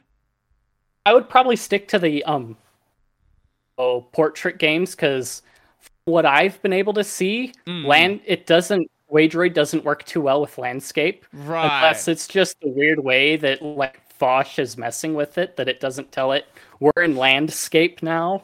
Uh-huh. Okay. Yeah, that that does sound a bit messy. Um I don't know, does it I wonder how you would capture the screen on this though. If you I know it has USB-C. I don't know if you can do Oh wait, no, DisplayPort alternate mode output. So you can do DisplayPort over USB-C, I guess. Uh, um yeah, that it basically has the convergence dock that you can get into it. It's got your Ethernet and USB stuff on it. Right, so I could go from So- that into my AVerMedia or something like that.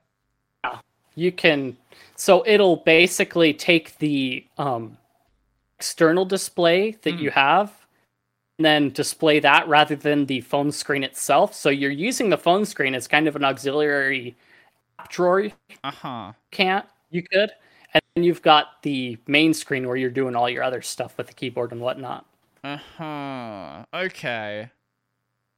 Cuz I know there are it's videos still kind of early janky Yeah, I know there are videos on the PinePhone, so there's clearly ways to do this. Uh, but I expect it to be very janky. hmm Apparently, um, SWMO, the Wayland counterpart to XX, SXMO, runs really well, Mm. but I haven't been able to get that set up. Like I said, SWMO. well, it's gonna be under SXMO stuff. Um, me- uh, okay. LINMOB actually did a blog post about it. Oh, Copy we link address. SWMO Wayland version. Can we? Oh. Uh. Okay, so the main idea is to have uh, have main SXMO features over Sway. So DWM config would be Sway config, dmenu would be bemenu, SVKB would be WVKB, lisgd would be lisgd, Conky would be Conky. Apparently, they're working on getting Conky working under Wayland. Mm-hmm. But yeah. Uh, That's what it says right here. Yeah, I'm I'm reading a ticket for uh, SWMO. mhm. Huh. Th- This this list of like software is the reason why Linux doesn't have much support. It's just like this. this is just like a a vomiting out letters. we we named our software acronyms. That's about it. Yep. What does the acronym mean? It's what it does and um, the software backend it is. What does that mean? So WVKBD is Wayland Virtual Keyboard. hmm Yep. Fucking ncmpcpp is my favorite nonsense one. I don't even, honestly. I don't actually don't even know what it stands for. To be honest. it's like ncurses. Ah, I hear you. ncurses music player plus plus. Well, what is ncurses then? Yeah. ncmpcpp.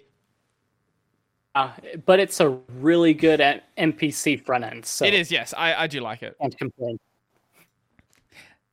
Uh, wait, we, did you send something? Ah, yes, you did. Okay, yes. Here Oh, I, he posted a screenshot of what his setup looked like when he was writing the blog post too. Uh, Somewhere in there, one of the links. Oh, it's one of the links, is it? Okay. That's annoying. Um, bu- bu- bu- oh, this is what it looks like. Yep, here we go.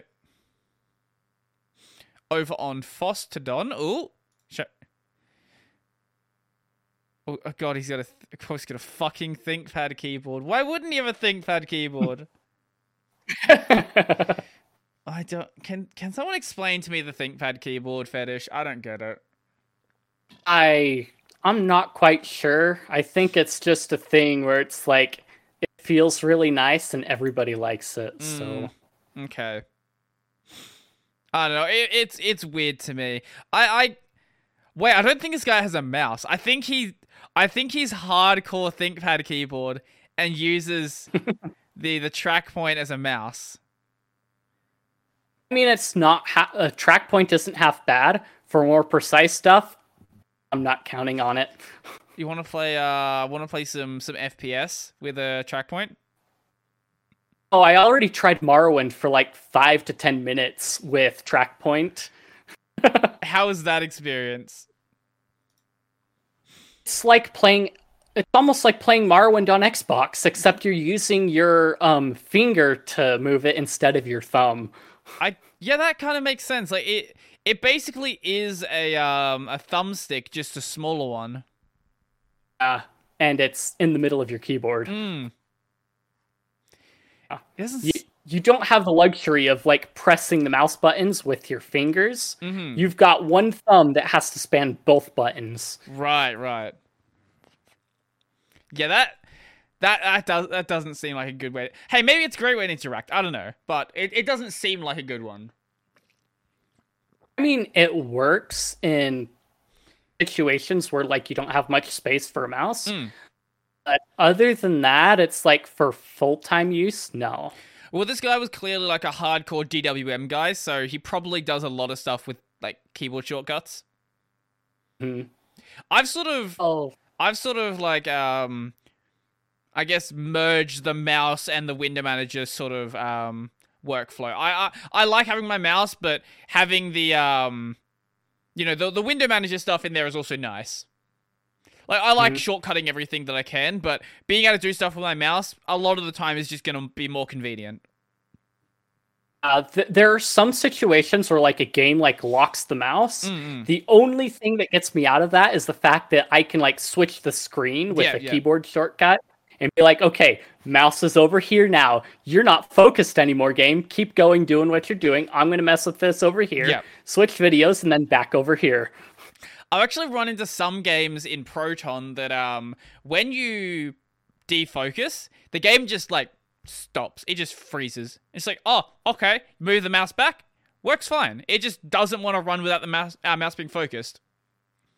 And then there are some games where it just crashes when it doesn't have focus. Skyrim. I haven't seen one like that. That that would be annoying.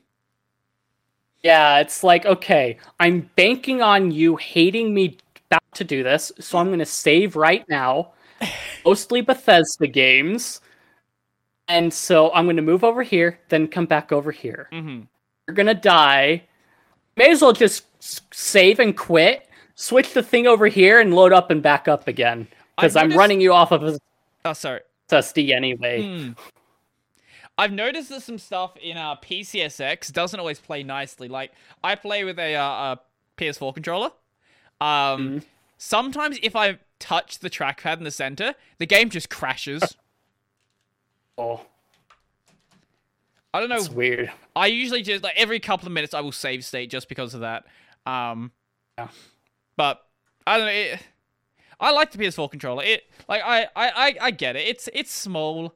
Um, but I I I grew up with PlayStation controllers. I kind of like them. I'm I'm used to the offset uh, sticks at this point, but every time I go back to a PS4 controller, I always just get used to it pretty much straight away. Hmm. And then, depending on the program or emulator, whatever, it'll actually take the controller and it'll just hold on to it. So you can defocus over here and still continue playing your game with the controller, which is really nice when that happens. Yeah, I'm, I'm, I'm pretty sure PCSX does that. Um, obviously, it wouldn't if you were like using the keyboard, uh, but like using the controller, because like you don't need a controller for like your regular system, so there's no point letting that focus go. There are some things that kind of weird. Mm. Like Lutris, you don't always have like the luxury of like running a controller straight up. hmm because of the way it works. And I think Wine has it implemented now built in where a controller should automatically work. hmm Still run SD controller anyway for my mappings to do Xbox controller stuff. So that if I want to play Dark Souls through Lutris, I can. hmm So my brother downloads Dark Souls Prepare to Die Edition. hmm So I set up a prefix in Lutris for it with the FS hack running hmm I can get it full screen without like readjusting my whole doggone resolution. And then it works just fine, pretty smooth. The only thing left to do is make sure the controller works, and it works flawlessly. If I wanted to play, uh, go back and play Dark Souls 1, what would be the best version to play? I'd actually own it on PC. I think most people would say Prepare to Die Edition. hmm Well, the do so I there's Prepare to Die Edition, which I haven't like gotten very far into. hmm Then I've got Dark Souls Remastered on Switch as well, which I haven't gotten very far into. I think a lot of people prefer Prepare to Die Edition in spite of having remastered hmm because probably nostalgia and partially like usually do janky stuff with remastered editions of games. hmm It seems like they both I'm work fine sure. under under Proton. Remastered seems like it has a better rating, but um, yeah, because I, want to go back and play it at some point. It's just I wasn't sure which version. I know the original version of the game was jank as hell. That's why people probably like it more over the other one, Mhm. but uh, it might part the proton rating might be partially due to some of that jank because I don't think proton always adjusts for game jank. hmm But I'm Just running it with the straight wine provided through Lutris that Mm. has the full screen hacky stuff in it too. Right, right, right, right. So what is this full screen hack? Does the game just not work in full screen otherwise? Oh, so full screen hack is what Steam Valve does with Proton. Right. So it's that thing where like it upscales the game if the game is too small for your monitor. Uh-huh. Instead of like your monitor changing resolutions, Valve was like, well, why do we need to do that when we can just like create a pseudo window and full screen that instead? Right. Okay. So that FS hack was ported to regular wine that Lutris uses in some cases as well. mm-hmm. Okay, okay. So Valve made it, everybody else co-opted it, and it's in basically anything for gaming now. Plus I some didn't other even know about things. that. It's really, really cool, which is why I would run some games in Proton Mhm. versus like using regular wine. But Mhm. since it's available in regular wine now, I'll just like figure out what runs best, Proton or whatever I can figure out with Lutris. Mm-hmm. Going back, okay, so this is three years ago with Steam Play Proton 4.2. Huh. Mhm. Okay, there's just a lot of really cool stuff I just didn't know about, I guess. Uh, so now Windows, old Windows games force you to resize your resolution, hardware monitor resolution. Mm. Linux doesn't, which is a win in my book. Right, yeah, there are games like yeah, there is older games like that, isn't there? Of course. Mhm. I completely forgot that was even a thing.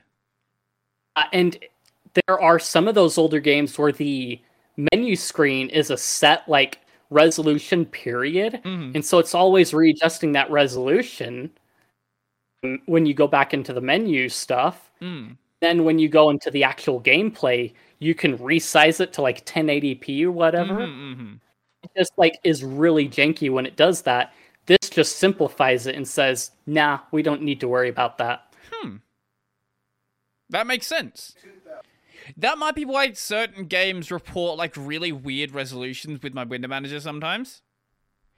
Hmm.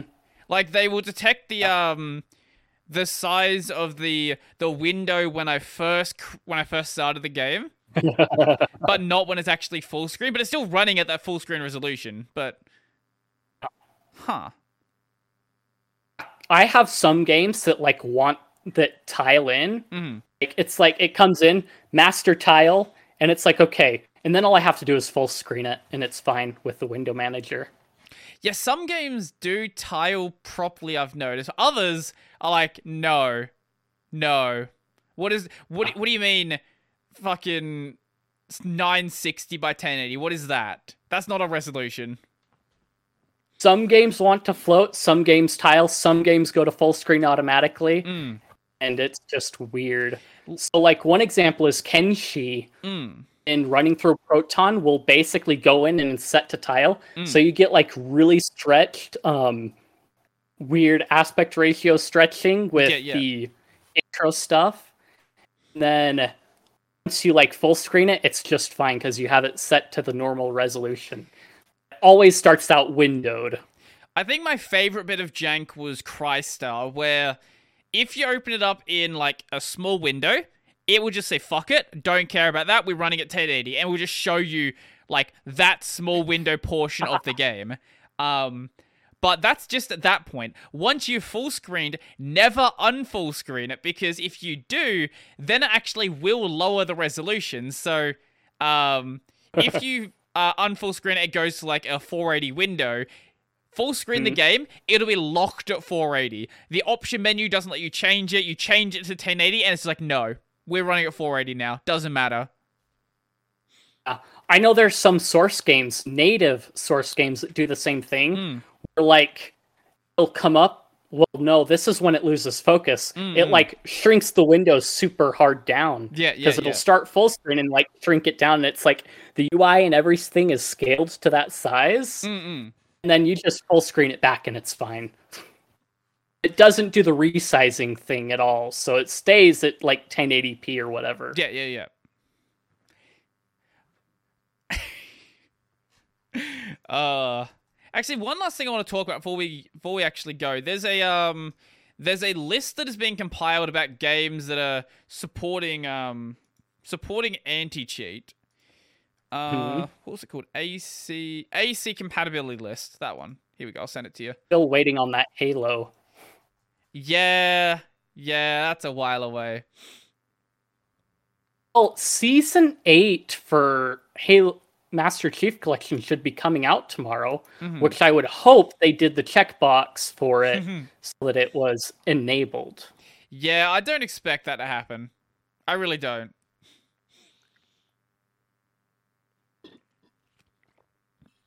But um there's there's a lot of stuff that's not Yeah. and it's kind of sad, but some devs have said, "Yeah, we are going to we're going to look into it." Others like, "Nah. Nah, which is nah." Well, I mean, 343 expressed interest in having Halo work on the Steam Deck. Mm-hmm. Oh, did they? like they? the sooner they get that, yeah. It's like that's a whole market of people. It's like I can take my Halo with me. Mhm. Well, they built the player base even more. Yeah, yeah, yeah. and then you add on Halo Infinite on top of it, and if they're able to play it on the Steam Deck, Mhm. it just means they sell even more because now people are going to buy it because they can play it on the Steam Deck. Mhm. Well, in that case, they might just be waiting for the Steam Deck to release. Which would be really stupid for testing purposes. Well, they've got dev kits, so they can test it themselves. And then when it comes out for the users and they discover there's an edge case, well, fuck, we didn't think that one through. Did do they really have dev kits though? Is the question. Our dev kits were being sent out a couple of weeks ago, and some devs have rel have actually got them, are showing their games working on them. Um, Yeah. There was a a Chinese uh, reviewer site that released uh released numbers on it. We're we're not sure if the numbers are real, but they claim they were real, and they look like the the values they are showing don't look ridiculous. Like they look, judging by like what we know about the hardware, they look like where they should be. Got to look inside a little bit at the insides with the hardware too. So Well, uh, make sure you don't uh, kill yourself when you open it, though. Don't touch. The I know. Make sure that you run away from the battery really slowly, because that's about as long as it's going to take to explode on you. I know some people like sort of memeing about that, but like the reason why they they were saying that is because they were covering their asses. It was a That- joke, and they were covering their asses.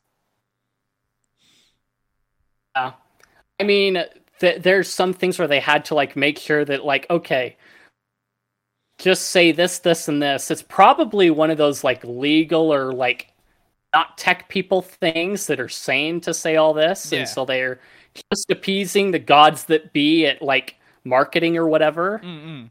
And so it's like, we know you people aren't dumb. Mhm. So here's how to do this, this, and this. The video wasn't actually shot that well though. Like they jumped back and forth a couple of times. Like they would show like something. I think they showed the thumbstick removed, and the thumbstick was back on the Steam Deck, and they went forward again. It was.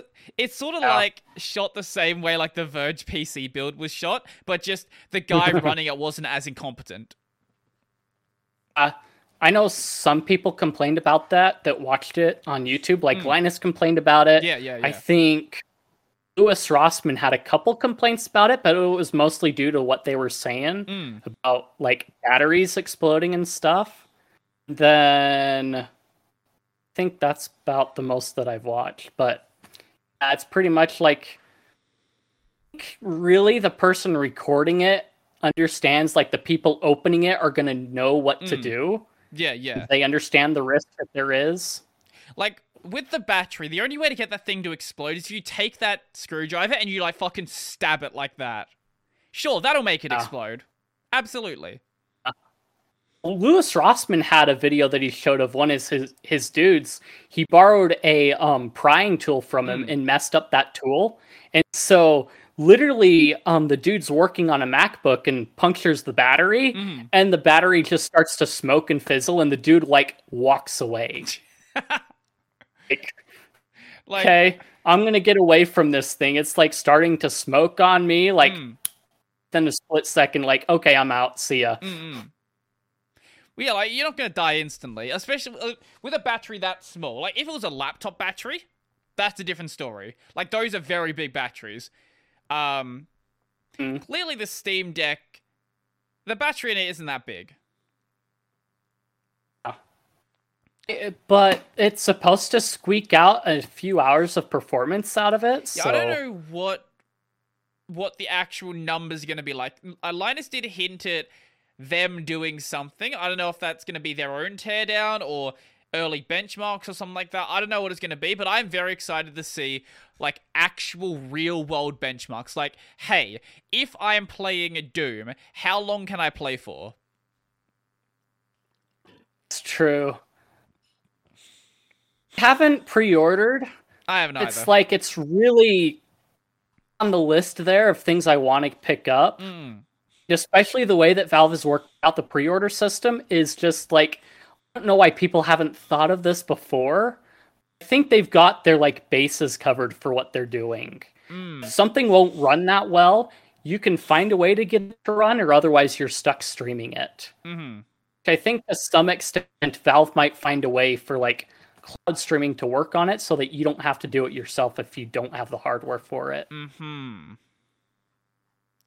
I think a lot of people are looking just at just at the Steam Deck hardware itself, but like even though Linux doesn't have like native clients for things like Stadia, it runs in the browser. And they said that we'd have access to the desktop anyway. Yeah, yeah. Oh. I We can install all our favorite things on it. that fucking reminds me. I've had some people trying to justify to me that like the Steam Deck isn't actually a full computer and it, it, it's not actually running full Linux. Like Linus has literally showed you running it K like running KDE. It is a fucking Linux computer. Like there's nothing special about it. It's a tablet, Linux tablet with cool controller stuff on it. Like if you plug it into an external display, it will just run KDE. There's nothing like it looks like it's stock KDE. That might be early stuff, like they might have changed it, but it's it's just running KDE. There's nothing special about it. And apparently that was for the reason for performance reasons, because Hmm. apparently KDE has this thing where it like will shut off like compositing performance Hmm. for games specifically. I, it kind of would have been funny if they just went like hardcore down the performance route and ran like DWM or something. no compositor, just straight DWM. Yeah. No, screw it. No DWM. Just run run Steam as the root Xorg window. You know people are going to install DWM on it, Mm. then run it that way. Mm, absolutely. I, I what I want to I actually kind of want to like have a look at SteamOS as it's like when the SteamOS ISO comes out, like the for SteamOS three. I want to see what it's like, because I guarantee, like I I want to just see how fucking boring it is. It's an Arch based distro, so does Steam have the stuff to run pacman for updates and stuff? Yeah, that's, Would that's be one the thing other I'm curious question. about. I don't know how they're handling updates. Like a lot of people are telling me, "Oh, it's Arch based." Like, okay, that's cool, but that doesn't like. People think that it being Arch based inherently means that it's a rolling release. It, that's not what it means whatsoever. They can make it Arch based and then do batch updates. Like they don't have to directly Mhm. connect it by default to the Arch repos.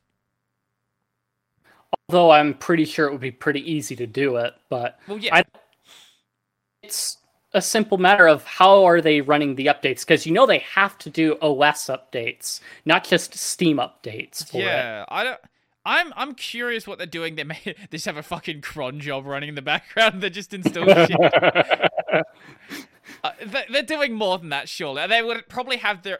I can't imagine they are using pacman directly. I would assume they have some sort of. My my guess is they have batch updates. They they sort of slow down the Arch updates that come in, but they still give you access to pacman. Um, Mhm. but generally it's just going to be slowed down, and they will roll in as they roll in. I I do wonder if Well, they're going to be. op- Sorry.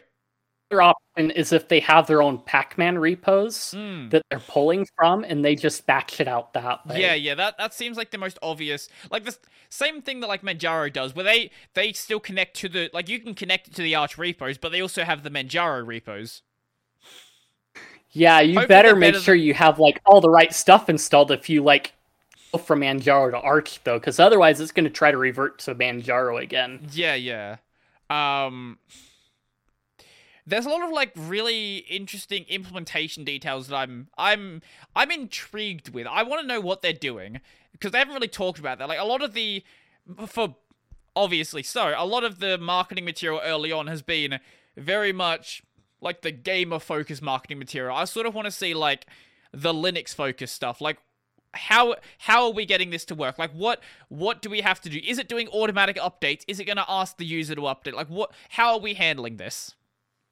Uh, apparently, Val- the Valve YouTube channel should have stuff coming down. Mm. Is going to show more stuff off. I'm not sure if that's in it, but if they showed off replacing like the SSD Mm. and joystick, then I don't see why like installing another OS or like other things like that wouldn't be a part of it down the road.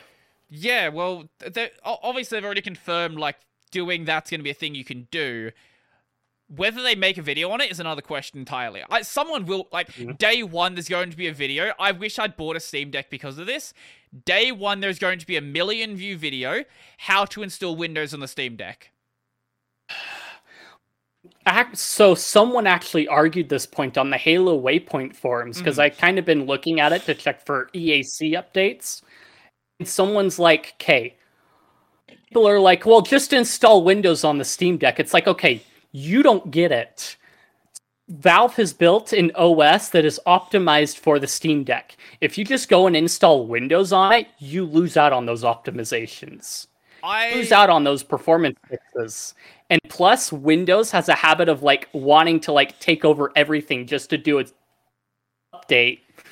I kind of wonder how, like, what the trackpads are being reported as. Like, uh, if you did install Windows on it, would those be detected as a mouse? Or would they just not do anything?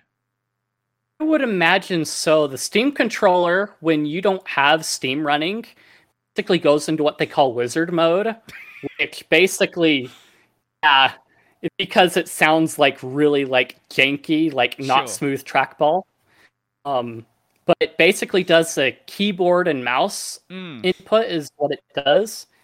Well, the one pad is a mouse. The other one I think was like arrow keys or something. Mhm. And then the joystick was something else and just a couple basic controls is all. So you would imagine that the Steam Deck running Windows probably reports itself as like a Steam controller, or like they would add an extra section for the Steam Deck and make it effectively do the same thing as the Steam controller. Would think so, but being as they have the dual joysticks and dual touchpads, Mm. they might do something different with one touchpad and have like a mouse click with mouse trackpad with the other, and then the controller could be a normal controller. Mm. But- Yeah, those those are two videos that are gonna be like million view videos, and I wish I had a Steam Deck day one because of that. How to migrate your Steam Deck from SteamOS Arctics. Wait, so we can have three videos. We can have how to install Windows on the Steam Deck, how to reinstall SteamOS on the Steam Deck, and um, how uh, how Installing Gentoo. installing Gentoo. No, uh, someone is going to do that day one though. Um, maybe day two. Anyway, um, how the Steam Deck acts under Win, like how the Steam Deck controller acts under Windows. Anybody that installs Windows on the Steam Deck, I think, is really, really dumb if they do it. Well, Yeah, the I- games run better. It's like you're losing out on a lot by doing that. I think a lot of people are talking about it. It'll like it'll run better, just because like Windows games typically do run like do run.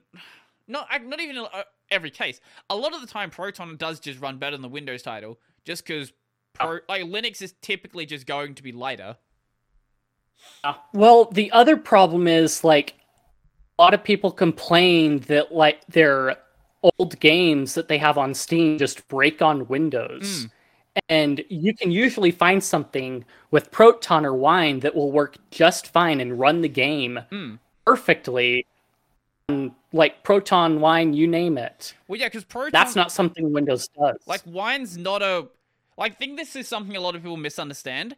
Wine is a Windows emulation. Oh, it's not an emulation. It's a translation. Wine is not an emulation. Anyway, it is a it is a Windows translation layer. It's not a Windows 10 translation layer. Like it's made to work with Windows 10, Windows 8, Windows 7, Windows Vista. Like that that's what Wine is. Like it's not made just to run Windows 10 stuff. A lot of those older titles that don't, just don't work under Windows anymore will work under Wine. They might require tweaking, sure, but that's better than what you get with just not working altogether. It's like, oh, you just don't have 32-bit libraries enabled anymore. You just can't use this. Uh, and that's one th- I know I brought this up in a video with like FS Hack was like here's like a bunch of older games that's running just fine on Wine. Mm-mm. It's marginal whether they work just fine on Windows. Mm-mm. I am I'm excited for the Steam Deck. Like as the big thing that got me excited for the Steam Deck isn't the Steam Deck itself.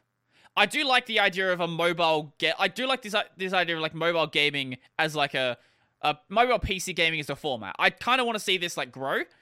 But the thing that makes me excited is just more people on Linux gaming, more people to encourage developers to actually properly support products. Not not making native versions. I don't give a shit about native versions, but making sure the game works in Proton. Not intentionally breaking it, mm. not intentionally using DRM systems and anti-cheat systems that don't work. Or if if they do, encouraging these developers of those systems to actually make their shit work properly under Linux. And I most of the other portable things run Windows, but this one everybody's excited for like the Steam Deck. Mm. It runs Linux. And see eventually down the road Linux gets big enough like with gaming and developers will basically be forced to learn to optimize and do native Linux gaming instead of running through Proton. I don't I don't have any hope for native stuff. I've never really cared for it. I'm happy for the games to run. That that's my that's my end goal. I I get the appeal of the, the native stuff, but it's just I I think that Proton's going to encourage less developers to do native. That that's sort of where I stand Maybe. with it. Yeah. I mean, they're definitely going to have to learn to like optimize for Proton. Sure, sure, yeah. And I mean, is it possible that Windows gets dropped out? Microsoft is lot making a lot of mistakes, so we'll see. Well, that's why Valve initially wanted to do um, the whole Linux support in the first place because they uh, the, the reason why they initially did the Steam machines. This was way way back when uh, Microsoft was first rolling out like the the Microsoft App Store and first Oh, testing yeah. out Universal Windows apps and things like that. And like, uh, what's it called? Universal Windows Platform doesn't matter. Whatever it's called. Yeah. Um, that was back when they were first doing that, and Gabe Newell was like, "Well, at some point, Microsoft might go down the Apple route and sort of lock it down and require you to like not. I guess you don't have to use the Apple the App Store on or what is it called? Whatever the App Store is called on macOS. You don't have to use it, but the vast majority of software distribution is through that center. Yeah. And it I can see them going down that route being as they're like, okay, now everybody goes through us and we get a cut of everything that everybody installs and Mhm. buys. I think that's why they're going down that route because it generates more revenue. I think one part that kind of will cut into it is the with the Epic ruling hmm between Apple and Epic, where like Epic lost in like, well, you agreed to the terms, and so you have to pay up your thirty percent portion. But then the court also turns to Apple and said, percent in-app purchase thing, that's too predatory. You can't do that. hmm So I think by subverting that, they are also avoiding that like thing where it's like, well, we have to pay for license just to be able to put our stuff up hmm as well. They have to do that here with Linux. It's like in every repo, pretty much. Mm-hmm, mm-hmm. Steam is, and for free because the community maintains most of it. Yeah, yeah. Actually, there's one uh, kind of funny thing with um with with uh with with Epic. Um, Tim Sweeney initially came out and said, "Well, I I really like the Steam Deck. The Steam Deck is a cool device. We're gonna make EAC work on the Steam Deck." There's been Mhm. no word on Fortnite working on the Steam Deck yet, or the Epic Game Store coming natively to Linux. I thought, see, it was forever ago. Epic said they wanted Linux to be like top gaming. hmm There's been nothing for like 10, 15 years on that. It's yeah. like- Where's your Linux? Where's your Linux love? Where Valve does it, and it's like all of a sudden, "Oh, we need to jump on that. Well, Epic, if they wanted to, could very easily just decide okay, we are going to make all of our games work through Proton. We are going to release the Epic Game Store under Linux. We are going to make we are going to integrate Proton into the Epic Game Store and we are going to help develop this project. They could do that. Like Epic has the Epic has the Fortnite money to do this. Huh? Like, if Valve has the money to do it, they definitely do. Hmm. Especially like all that Tencent money that Epic has. It's like, why it took Valve going and talking to them and saying, hey, make anti cheat work to like even remotely like do anything, even though easy anti cheat was already Linux native. It, I guess, worked marginally, but they've Well, no, forced to improve it because It was Linux native. It didn't work through Wine though. So the native version Wine uh work uh, the the native version worked, but the Windows binary didn't work through Wine. No. It's still ridiculous. It's like you know you're getting the numbers on these and how many people are playing your game in Proton, Mm. as it all says Linux, and you have no oh, binary for it. So why? I hope. I mean, that- I have to say though, Mm. UE4 does allow you to export for Linux native, but whether it's good or not is debatable. yeah, some people have told me, oh, th- I I've brought that point up before. Like that's why I don't care about native because it's not just hit export and it's done. Like you actually do have to go and like optimize it for Linux. Uh, people have told me, oh, but you can just export it. Like, well, no, you just can't. No, you can. y- Yeah, a lot of games will just work, but when you get into like complex netcode stuff and things like that, it's not just going to work. hmm Well, part of the problem too is when you're if you're developing from Windows in Unreal Engine, hmm you've got to like do a couple extra linking stuff in order to get that export to Linux to work. Yeah, yeah. It's not like Godot or Unity that have a binary prepackaged Mm. and just put in data files to make it run and go. hmm I don't know. Linux native would be cool, but I, I'm not hoping. I'm not. I'm not holding out hope for it. I, I I'm happy to just play my video games and be happy. As long as I can do that, we're good. If it'll run smoothly, I'm happy. That's the least I want. Well, that's a uh, that's a good note to end the podcast on. We've just gone past. We're actually uh, 12 minutes past two hours now. Um. Uh, yeah, that's pretty much it then. Uh, where can the people find you? I'm on Twitch, YouTube. I've got my PeerTube instance, and then like Pleroma is where I'm more active. Mm-mm. Like on Twitter, I Twitter is basically like cobwebs at this point. So those are kind of the main places, basically. Mm-hmm, mm-hmm. Um, yeah. Uh, as for me, you can find me on my main channel, that is Brodie Robertson. My gaming channel, Brodie Robertson Plays. This podcast is available as a audio release basically anywhere, and the video release is available on YouTube and Odysee. Um, also, shout out to my patrons. All you guys are awesome. Thank you for being cool. And I think that's that's gonna be pretty much it for me then. Uh, do you have anything else you want to say?